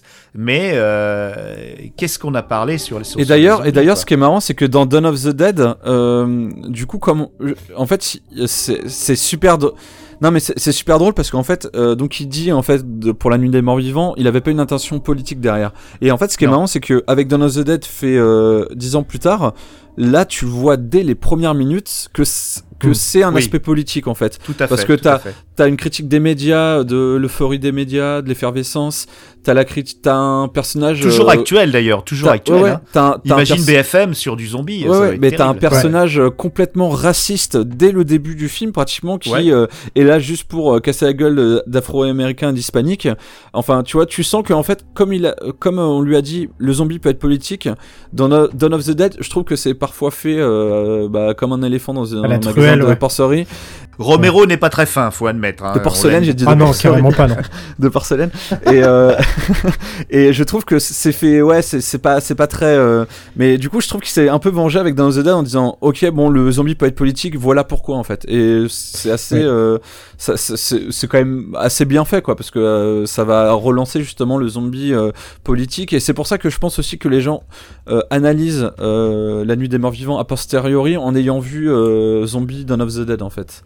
Je pense qu'il y a d'ailleurs il était politique au départ le zombie puisque le vaudou c'est aussi une façon soit d'asservir quelqu'un soit de se défendre. Oui, puis c'est la vengeance aussi des peuples opprimés. Enfin voilà, il y a plein de choses qui macère là-dedans en fait un petit peu. Et mais c'est vrai que c'est marrant quoi, ce petit revirement de Romero qui disait non on l'a fait comme ça avec Dawn of the Dead et même le Jour des Morts Vivants je trouve où il va carrément mettre une dimension politique dans ces films là quoi, mais qui a complètement disparu maintenant je trouve. Tu regardes Army of the Dead, c'est plus en plus rare, c'est hyper consensuel quoi. World War Z c'était hyper consensuel alors que dans le bouquin de Max Brooks c'est ouf parce que en fait ils expliquent qu'en gros ils mettent au point des plans contre les zombies qui servaient à l'apartheid ou qui servaient t'as tout un prisme en fait dictatural en fait dans le livre en fait en disant ce plan-là, je crois en fait il y a un plan en fait qui a été fait par un scientifique en Afrique du Sud et qui est posé tel quel pour survivre à l'apocalypse zombie, mais t'as un côté un peu chelou parce que t'es aux frontières de ce plan a été fait, lui il a été emprisonné pour ça parce que c'était hyper borderline. Et du coup là on l'applique pour les zombies parce que c'est comme c'est des morts vivants, en fait tu peux l'appliquer quoi. Donc il y a un côté quand même. Si je me trompe pas, vous me direz si je me trompe, mais dans le bouquin là dans World War Z, le début de l'épidémie en fait se déclare dans un petit village asiatique, alors je sais plus. Ouais. Je sais plus dans quel ça pays vient ça toujours se passe. De Chine, hein, tu sais bien. Exactement. Et en fait, le virus se développe parce qu'en fait, les autorités occidentales, les médecins qui sont envoyés pour faire de l'humanitaire, prennent pas le sujet au sérieux et juste tentent de camoufler. En fait, ils se disent. Et la Chine, essaie de camoufler. D'Asie. Donc c'est assez drôle. Hein. Oui, voilà. Et ils camouflent tout en fait, et avec l'aide en plus du peuple, des autorités occidentales qui disent, faut pas que ça s'ébruite. On va tout cramer. Et ouais, enfin c'est vrai que là il est très politique le livre de Max Brooks. Je sais pas où il se situe lui sur l'échiquier, enfin sur la ligne, je sais pas de quel côté il est. Je sais pas si c'est très. J'ai essayé de faire des recherches là-dessus. Il est très réac, hein, Max Brooks. Ah ouais. Fait. Alors. Je ferai sûrement une vidéo là-dessus dans je sais pas combien de temps, mais je sais que voilà, j'ai vu des interviews de lui qui faisait des conférences notamment vis-à-vis de l'armée américaine. En fait, il était invité genre à West Point ou des trucs comme ça quoi. Et en fait, il a un discours très chelou qui m'a un peu dérangé, ouais. Bah un peu dérangé parce qu'en fait, il dit que le zombie pour lui, c'est la menace c'est les menaces de demain. Et alors je prends avec des pincettes parce que c'était en anglais et il a un vocabulaire, il parle très vite et tout, mais des fois j'ai l'impression qu'il comparait ça presque avec les masses des réfugiés migrants, tu vois. Et du coup ça m'a mis hyper mal à l'aise. Je me suis dit j'adore ce livre, mais du coup est-ce que derrière il y aurait pas un discours un peu réac, ouais. Un message et tout. Donc faut que je fouille. Je peux pas vous dire exactement. Tu remplaces zombie par migrant mexicain ou d'Amérique du Sud. Là, Et du coup, alors peut-être qu'il parlait des réfugiés climatiques, peut-être, tu vois. Enfin, en tout cas. Il y a ça aussi, mais du coup, il y a un discours un petit peu dérangeant qu'il faut que je fouille. Je peux pas vous dire exactement si c'est un réac et tout. Bon, on va pas trop. C'est juste que, si vous avez la réponse, auditeur. Non. Parce qu'il avait déjà été épinglé sur Twitter. J'avais déjà vu un truc, effectivement. Mais bon. Alors après, s'il a fait partie de la Red Team, ça veut pas dire que t'es de droite parce que tu travailles. Non, parce que on a vu la polémique en France. Franchement. Non, mais c'était juste dans son discours. Il y avait un truc un peu dérangeant. Il faudra que je fouille un peu plus pour savoir de quoi vraiment. En fait, tu sens qu'il prend des pincettes, il dit pas vraiment ce qu'il veut dire, et du coup, c'est un peu bizarre. Donc, c'est un peu ambigu, quoi. Okay. C'est un peu ambigu, et je pense que je ferai une vidéo un jour là-dessus sur justement ce discours politique, bien sûr. Je vous propose qu'on fasse encore un petit jeu. C'est un concours du meilleur râle ou du bruit de zombie. Alors, je vais désigner Kurt. Essaye de nous faire ton. De toute façon, on est deux quoi, donc. Ouais, en trois. Dis donc, tu m'oublies ou quoi? Je vais jouer aussi, hein.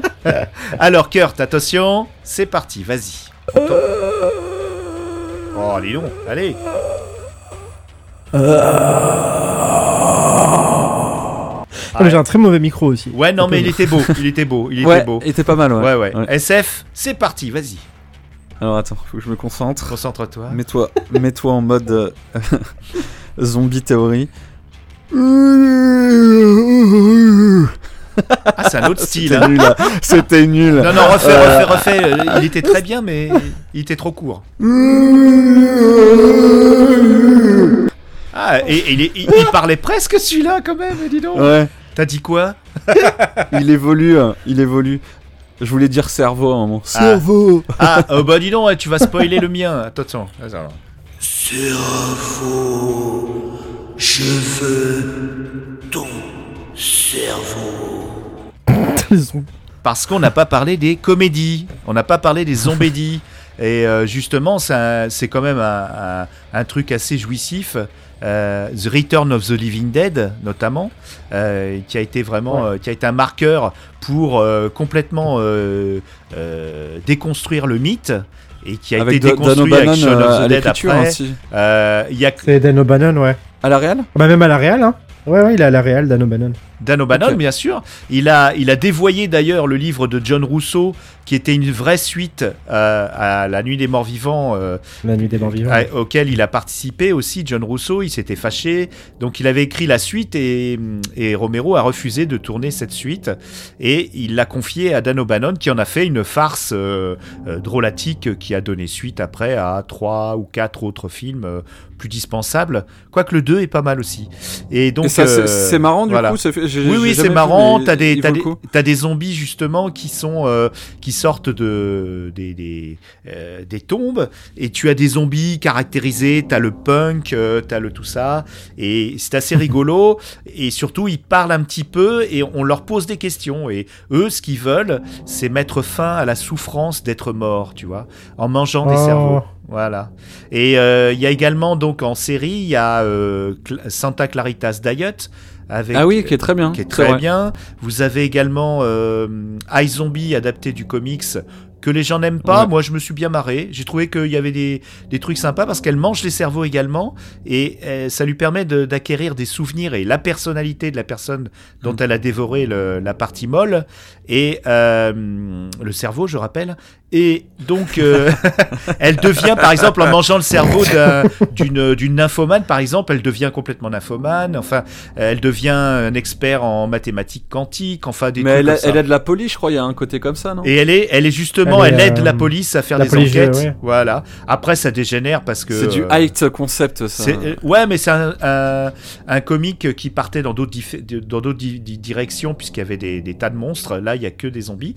Elle est intéressante, et puis pour ceux qui sont pas très exigeants, elle est assez rigolote parce que justement l'actrice change de personnalité à chaque fois qu'elle mange, et à chaque épisode t'as une recette différente pour agrémenter le cerveau, donc c'est soit des pancakes, soit des beignets, soit une fricassée. Enfin, c'est culinairement c'est assez intéressant, hein.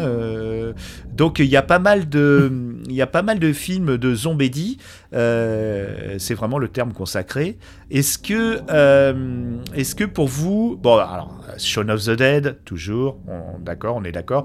Est-ce qu'il y en a une autre que vous voulez conseiller à nos auditorices de comédie, à part Zombieland aussi, puisque ça c'est confus. Je sais pas si c'est considéré comme une parodie.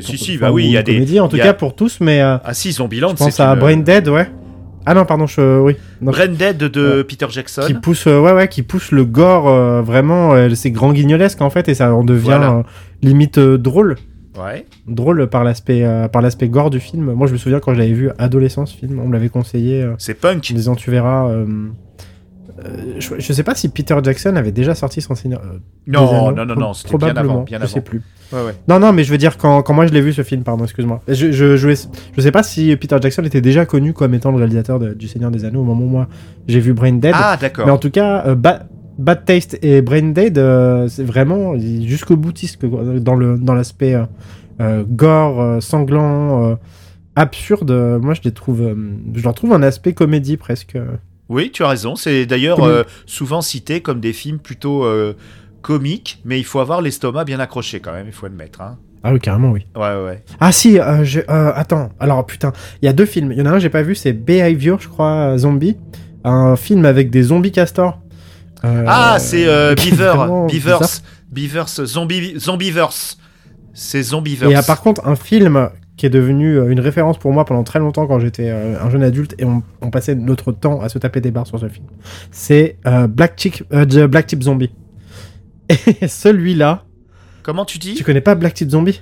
Black Tip Zombie. En fait, c'est mouton noir, zombie et mouton noir. Ah oui, d'accord. Oui, il est connu celui-là. Incroyable. N'importe quoi. Il part en couille totalement, ce film. Et je crois que vraiment... on atteint des sommets avec ce... Je sais pas s'il est nul ou bien, en fait, j'arrive toujours pas à le savoir après toutes ces années.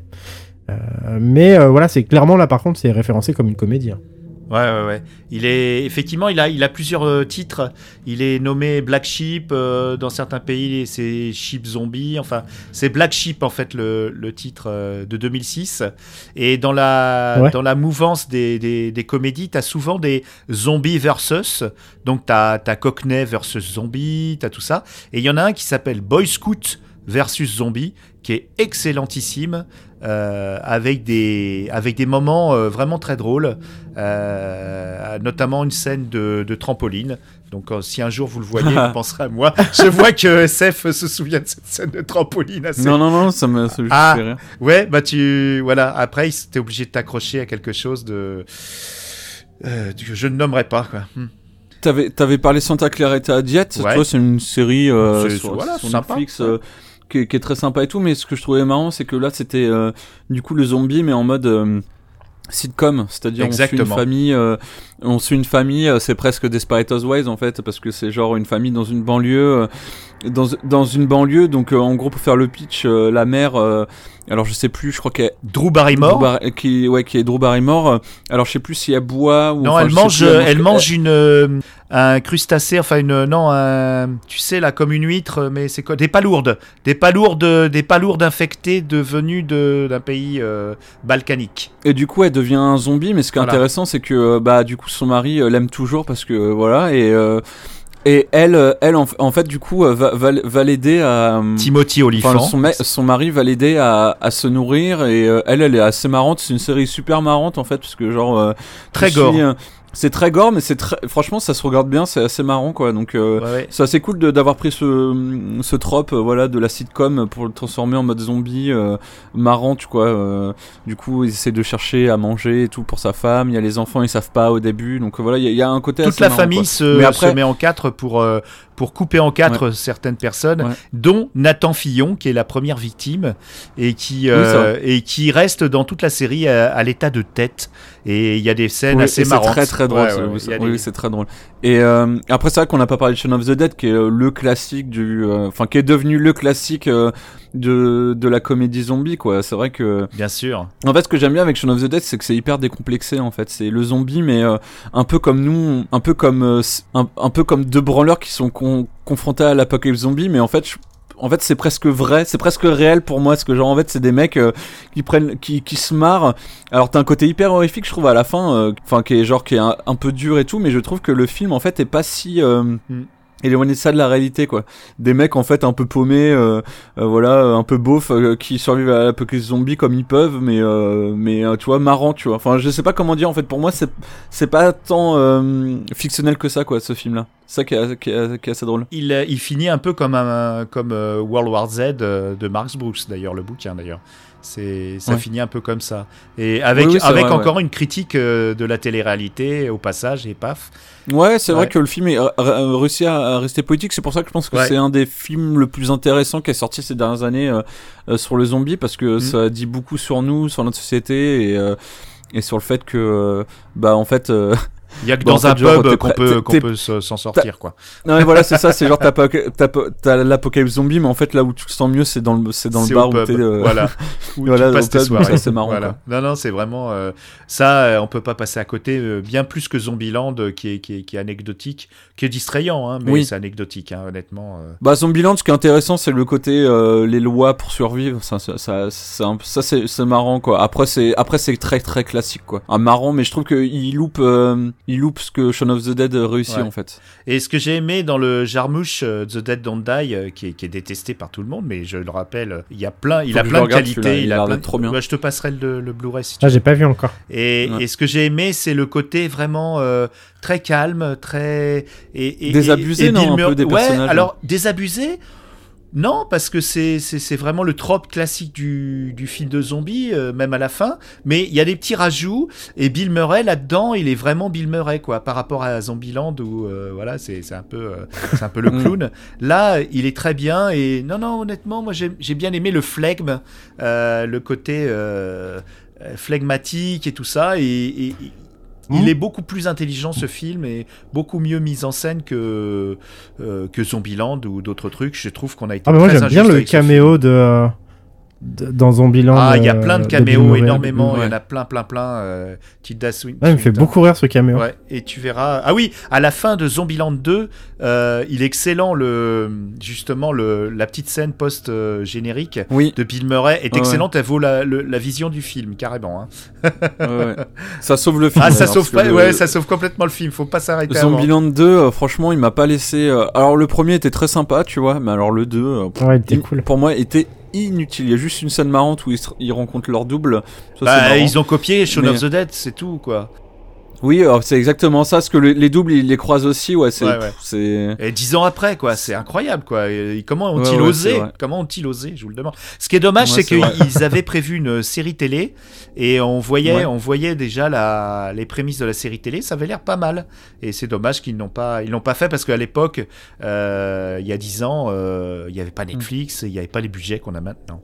Ouais. Donc, d'ailleurs, pour parler d'un truc, tu vois, pour le coup, qui moi m'a beaucoup marqué en zombies ces dernières années, c'est Black Summer, parce qu'en fait ce que j'adore avec cette série là, c'est que elle est très dure. Bon, elle révolutionne pas du tout le zombie, c'est vraiment une affaire de survivants. Elle est très dure, très noire et tout. Mais moi ce que j'adore, c'est au niveau de la fabrication en fait de ces épisodes en fait, où c'est que des plans séquences en fait. Et je trouve ça et je trouve que ça ancre vachement le truc dans le réel. Complètement. L'immersion parce qu'en fait, totale. Tu t'as vraiment des plans qui sont incroyable, quoi. Vraiment, c'est que du plan séquence. T'as des moments où tu suis un personnage dans une maison infestée, tu le suis de bout en bout, et j'avoue que là, tu te prends une claque parce que c'est hyper prenant, quoi. Donc si tu connais pas Kurt, regarde-le. Black Summer. Essayer, Black Summer, c'est vraiment pour moi. Black Summer, c'est vraiment genre la série de zombies qui est assez oufissime, bien plus que Walking Dead, qui moi m'a lassé au bout de la 3e ou 4e saison, je sais plus. Mais là, t'as un côté très, très noir. En fait, ce que j'adore, c'est que c'est quasiment du muet. En fait, Black Summer, les humains ne parlent pas en fait. Et je trouve ça vachement fort en fait. Ils se regardent. Tu sens de la méfiance, de la colère, de la tristesse, mais les personnages ne se parlent pas. Et des fois, t'as des passages où vraiment tout passe par le regard. Et c'est vraiment fort, tu vois. C'est diffusé où ça ? C'est sur Netflix, Black Summer. Et si je peux en dire deux mots sur cette série, c'est que le réalisateur dans la saison 1 a été assez vite écarté du truc. Donc le premier épisode est virtuose. Ah merde. Non mais c'est pas pour... Non, ça reste correct. Le premier épisode est littéralement virtuose, comme tu disais. Il y a un plan séquence où on voit les gens qui font pas trop de bruit pour pas attirer les infectés. Et on les suit d'abord latéralement. Et après, je sais pas comment il a fait, s'il a utilisé un drone ou pas, ou une grue qui était sur roue. On suit la masse des survivants qui sortent de chez eux, tous les uns après les autres, pour aller à un rendez-vous avec des militaires qui sont censés les amener dans une zone saine. Et on les suit et la caméra s'envole et les survole comme un drone. Et il y a une tension palpable, comme tu disais exactement. Ah ouais. Où on en parle fait, c'est très une série, peu. Franchement, qui m'a tendu de bout en bout. Quoi. Et c'est le dernier épisode de la saison 2, il dure que 20 minutes, mais c'est 20 minutes de combat. C'est à l'os. Et la saison 2, par contre, donc le créateur a repris les rênes pour toute la saison 2. Et là, c'est carrément, c'est fou. On est épuisé à chaque épisode. Dans le montage aussi, je trouve que en fait, il fait des flash-forward, des flashbacks. En fait, tout s'imbrique. En fait, tu comprends pas forcément. En fait, à un moment, dans l'épisode 1 de la saison 2, tu vois une bataille entre des militaires et des survivants. Tu comprends pas. En fait, ça pop comme ça de nulle part. Et en fait, 2-3 épisodes plus tard, tu comprends pourquoi ils s'affrontent. Et je trouve ça vachement bien fait, en fait. T'es plongé dans l'action comme ça. Ça te déstabilise, ça te met en tension. Et dans les phases où il y a plus d'exposition, il faut savoir, c'est une série où on voit la même scène sous plusieurs angles différents, avec avec des personnages différents. C'est un peu chiant au début parce que t'as l'impression de voir la même scène 4 fois. Mais après, comme tu dis, il y a toute une exposition qui se fait. Un puzzle, un Rubik's Cube qui se met en place et qui trouve sa conclusion dans la saison 2 qui est flamboyante. Mais il n'y a quasiment pas de récit, c'est vraiment de du survivalisme le plus dur possible. Ah, vas-y, ouais. Il y a très peu de paroles, ouais. Et je trouve que en fait les personnages sortent des clichés en fait, ouais, des personnages, le pseudo méchant, tu découvres pourquoi il est comme ça, mais c'est pas genre le gouverneur dans Walking Dead, c'est beaucoup plus profond que ça en fait. Je trouve que c'est une série très très réaliste, et c'est vrai que franchement elle est éprouvante à regarder, parce que franchement c'est quand tu regardes t'es épuisé. Quand tu finis cette série quoi. Mais vraiment c'est ma claque moi de trucs de zombies depuis des années hein, et c'est un spin-off, c'est marrant parce que c'est un spin-off de Zen Nation qui était pas du tout le même type. J'ai essayé de regarder le premier épisode, c'était naze. J'ai regardé jusqu'au bout, ça valait pas le coup honnêtement. J'ai perdu mon temps.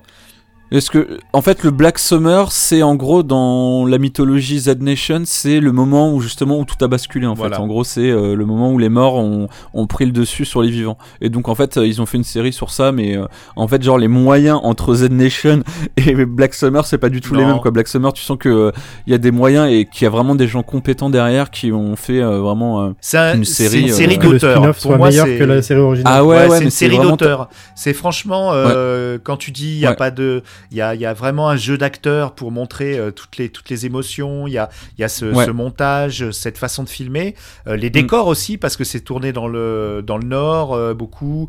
Les décors sont très très simples, mais à Lille, tu veux dire ? Pardon ? Oui, c'est tourné à Lille. Non, plutôt. Non, en plus, la saison 2, et c'est vrai que la saison 2 est sous la neige, et c'est vrai que c'est pas un truc que tu vois forcément dans le film de zombies en plus, donc je trouve ça. À part dans Death Snow, mais bon, ça c'est encore autre chose. Mais là, c'est pas une comédie, hein. Tu es passé à la partie reco. C'était ma reco. Bravo, mon salaud. Ouais. Non, mais il est co-animateur, hein, toi aussi, hein. Donc, Kurt. Ta reco ultime zombie ou claque de ces dernières années, ce serait quoi ? Écoute, ces dernières années, je t'avoue que j'ai pas été très zombie, donc c'est un peu compliqué de te conseiller un truc là. En tout cas, je vais. Oh, t'as pas lu un petit livre avec des punks ? Ah si, le club des punks contre c'est l'apocalypse zombie, je crois que c'est ça de Karim Berouka. Ouais. Bon, est-ce que c'est un coup de cœur ?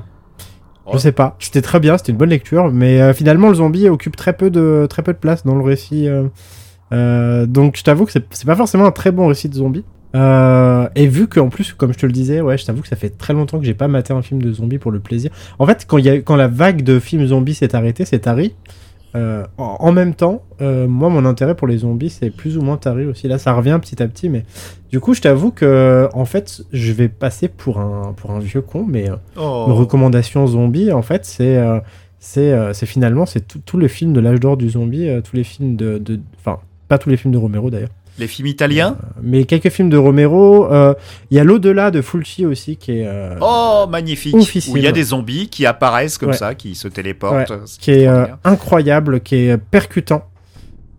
Et vraiment, vraiment gore pour le coup là, et en même temps qui dégage un truc vachement mélancolique, que j'aime beaucoup.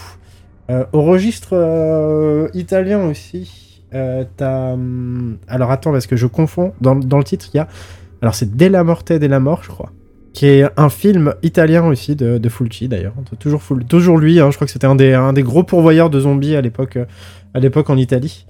Et c'est vraiment en fait toute la période italienne qui est bizarrement en plus la plupart du temps c'était une ressucée de ce que faisaient les États-Unis au même moment, ou en tout cas enfin 5 ans plus tôt, mais il y a un vrai truc qui se dégage, un côté à la fois c'est too much. C'est les années 90 much. Là pour le coup c'est un film de Michele Soavi et c'est 94 donc tu vois.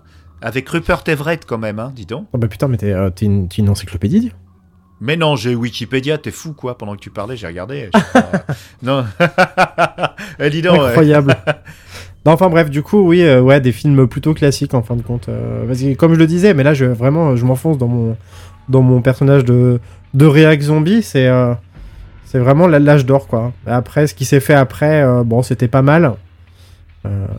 Mais à part Rec, je t'avoue, en film en tout cas, il y a Rec quand même. Beaucoup marqué. Ouais, c'est vrai. Ouais, non, mais Rec il revient souvent parce que Ouais, jusqu'au 4 pas...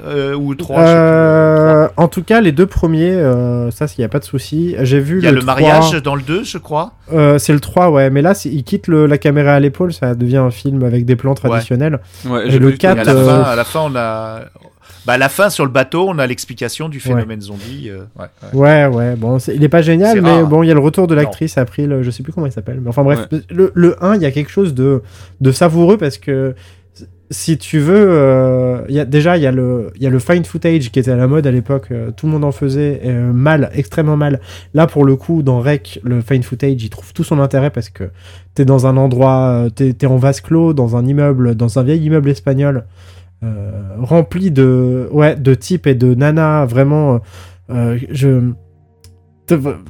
enfin, je suis d'origine espagnole, si tu veux. J'habite pas Barcelone, enfin, mais ma famille habite pas Barcelone, mais habite Valence.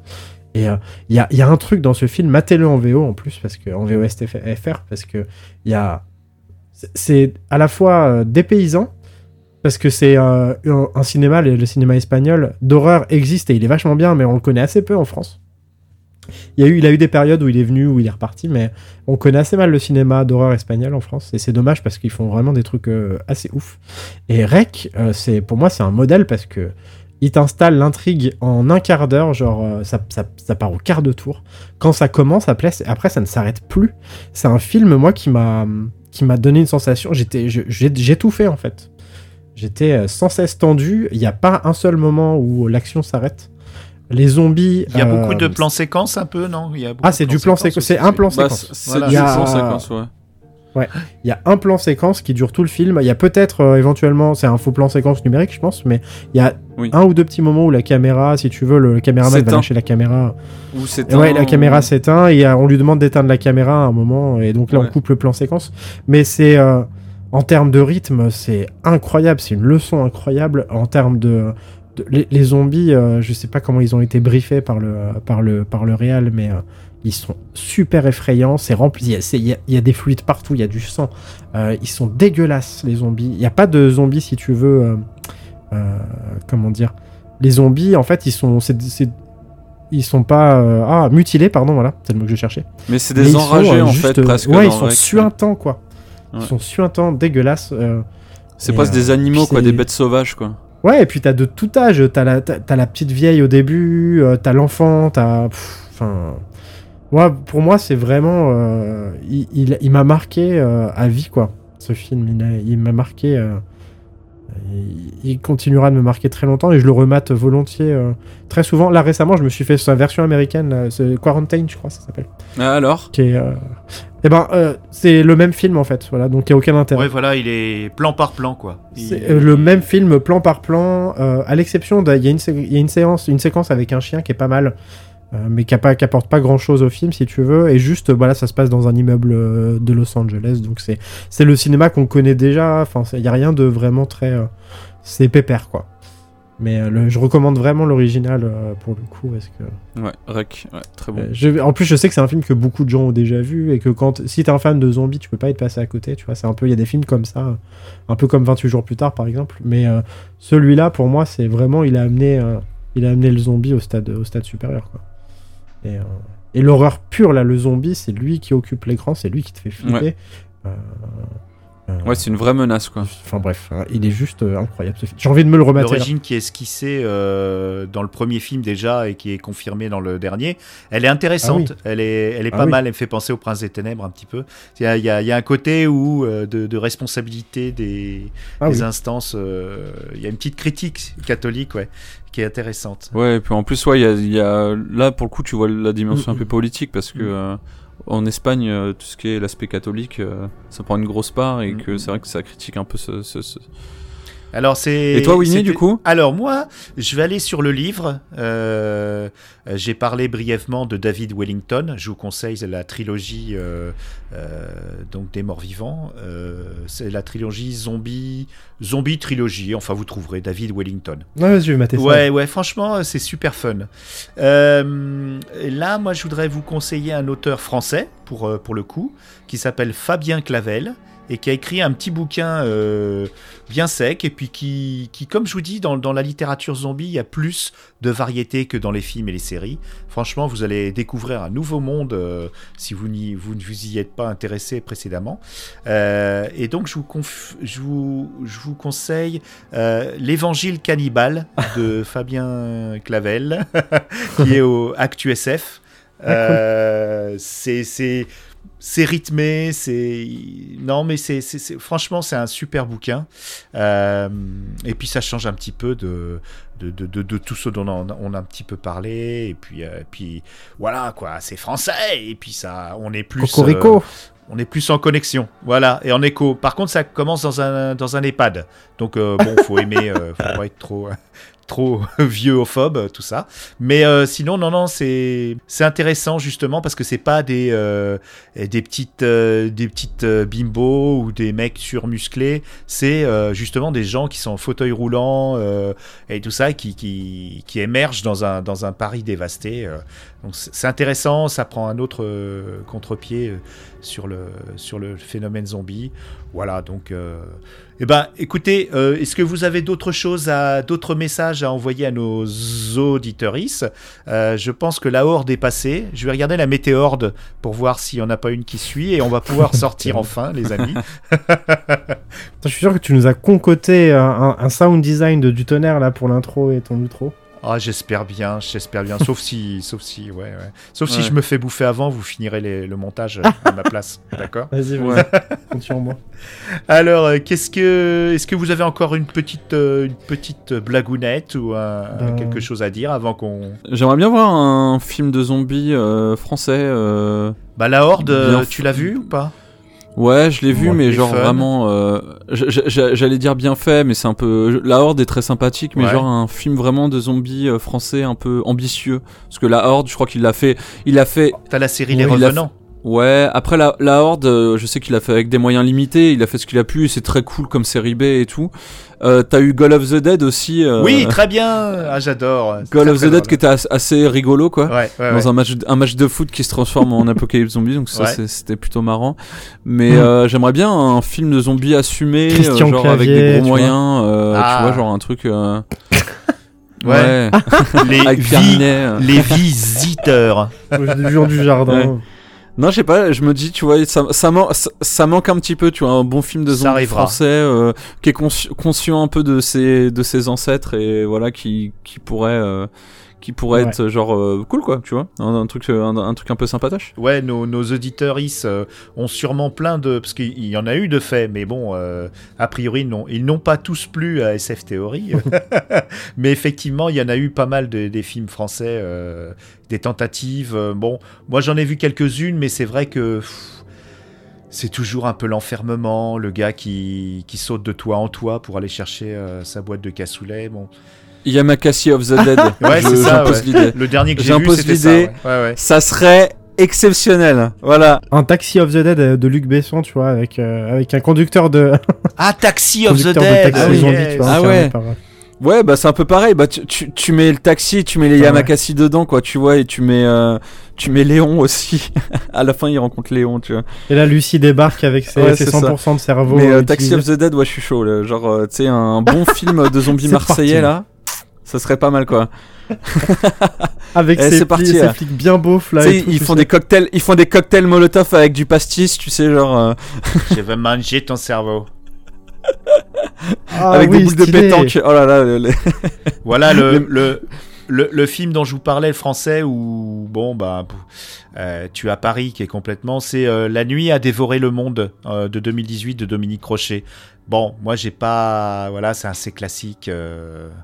Mais bon, si tu aimes les gens qui sont coincés dans un appartement, il est pas mal. C'est comme La Brume, quoi, qui était sortie il n'y a pas... Oui, c'est vrai. Oh, c'est mieux que La Brume, quand même. Hein.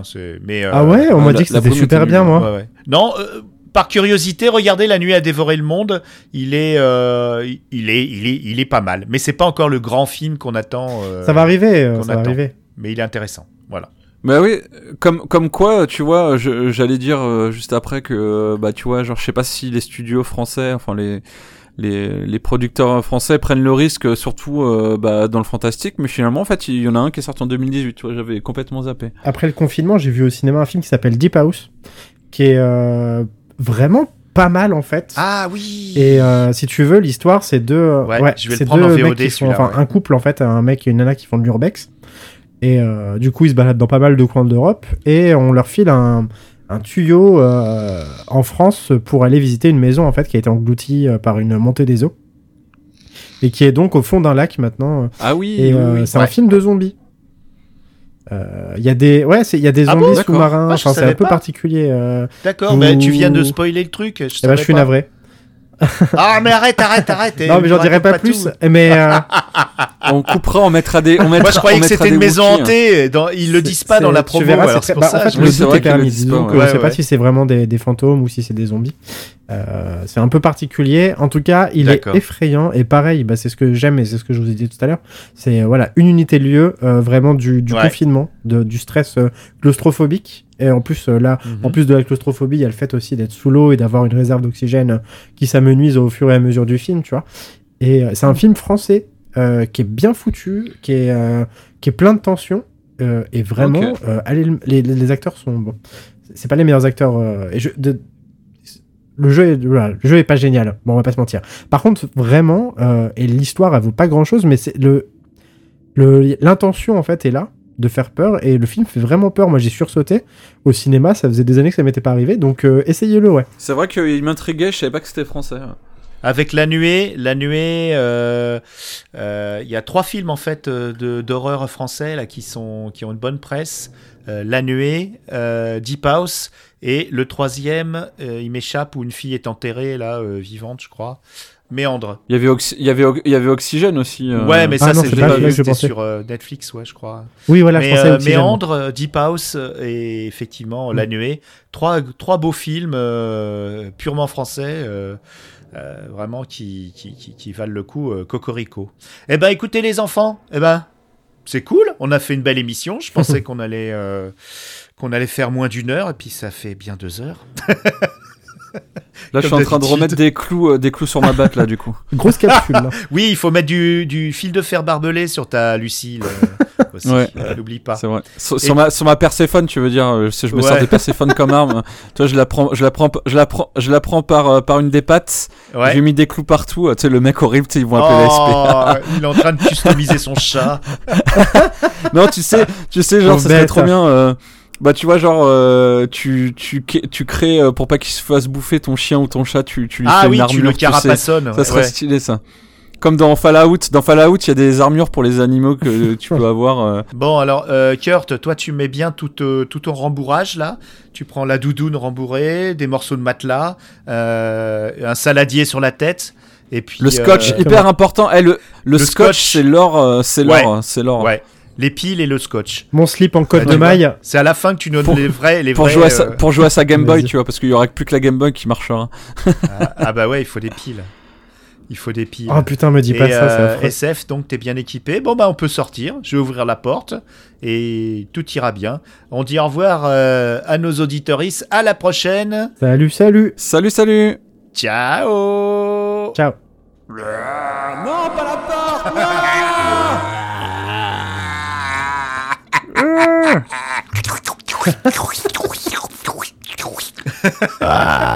Dans ta tête, mort vivant. Tout est fini. On se fait bouffer tous en fait, tu vois, genre à la fin.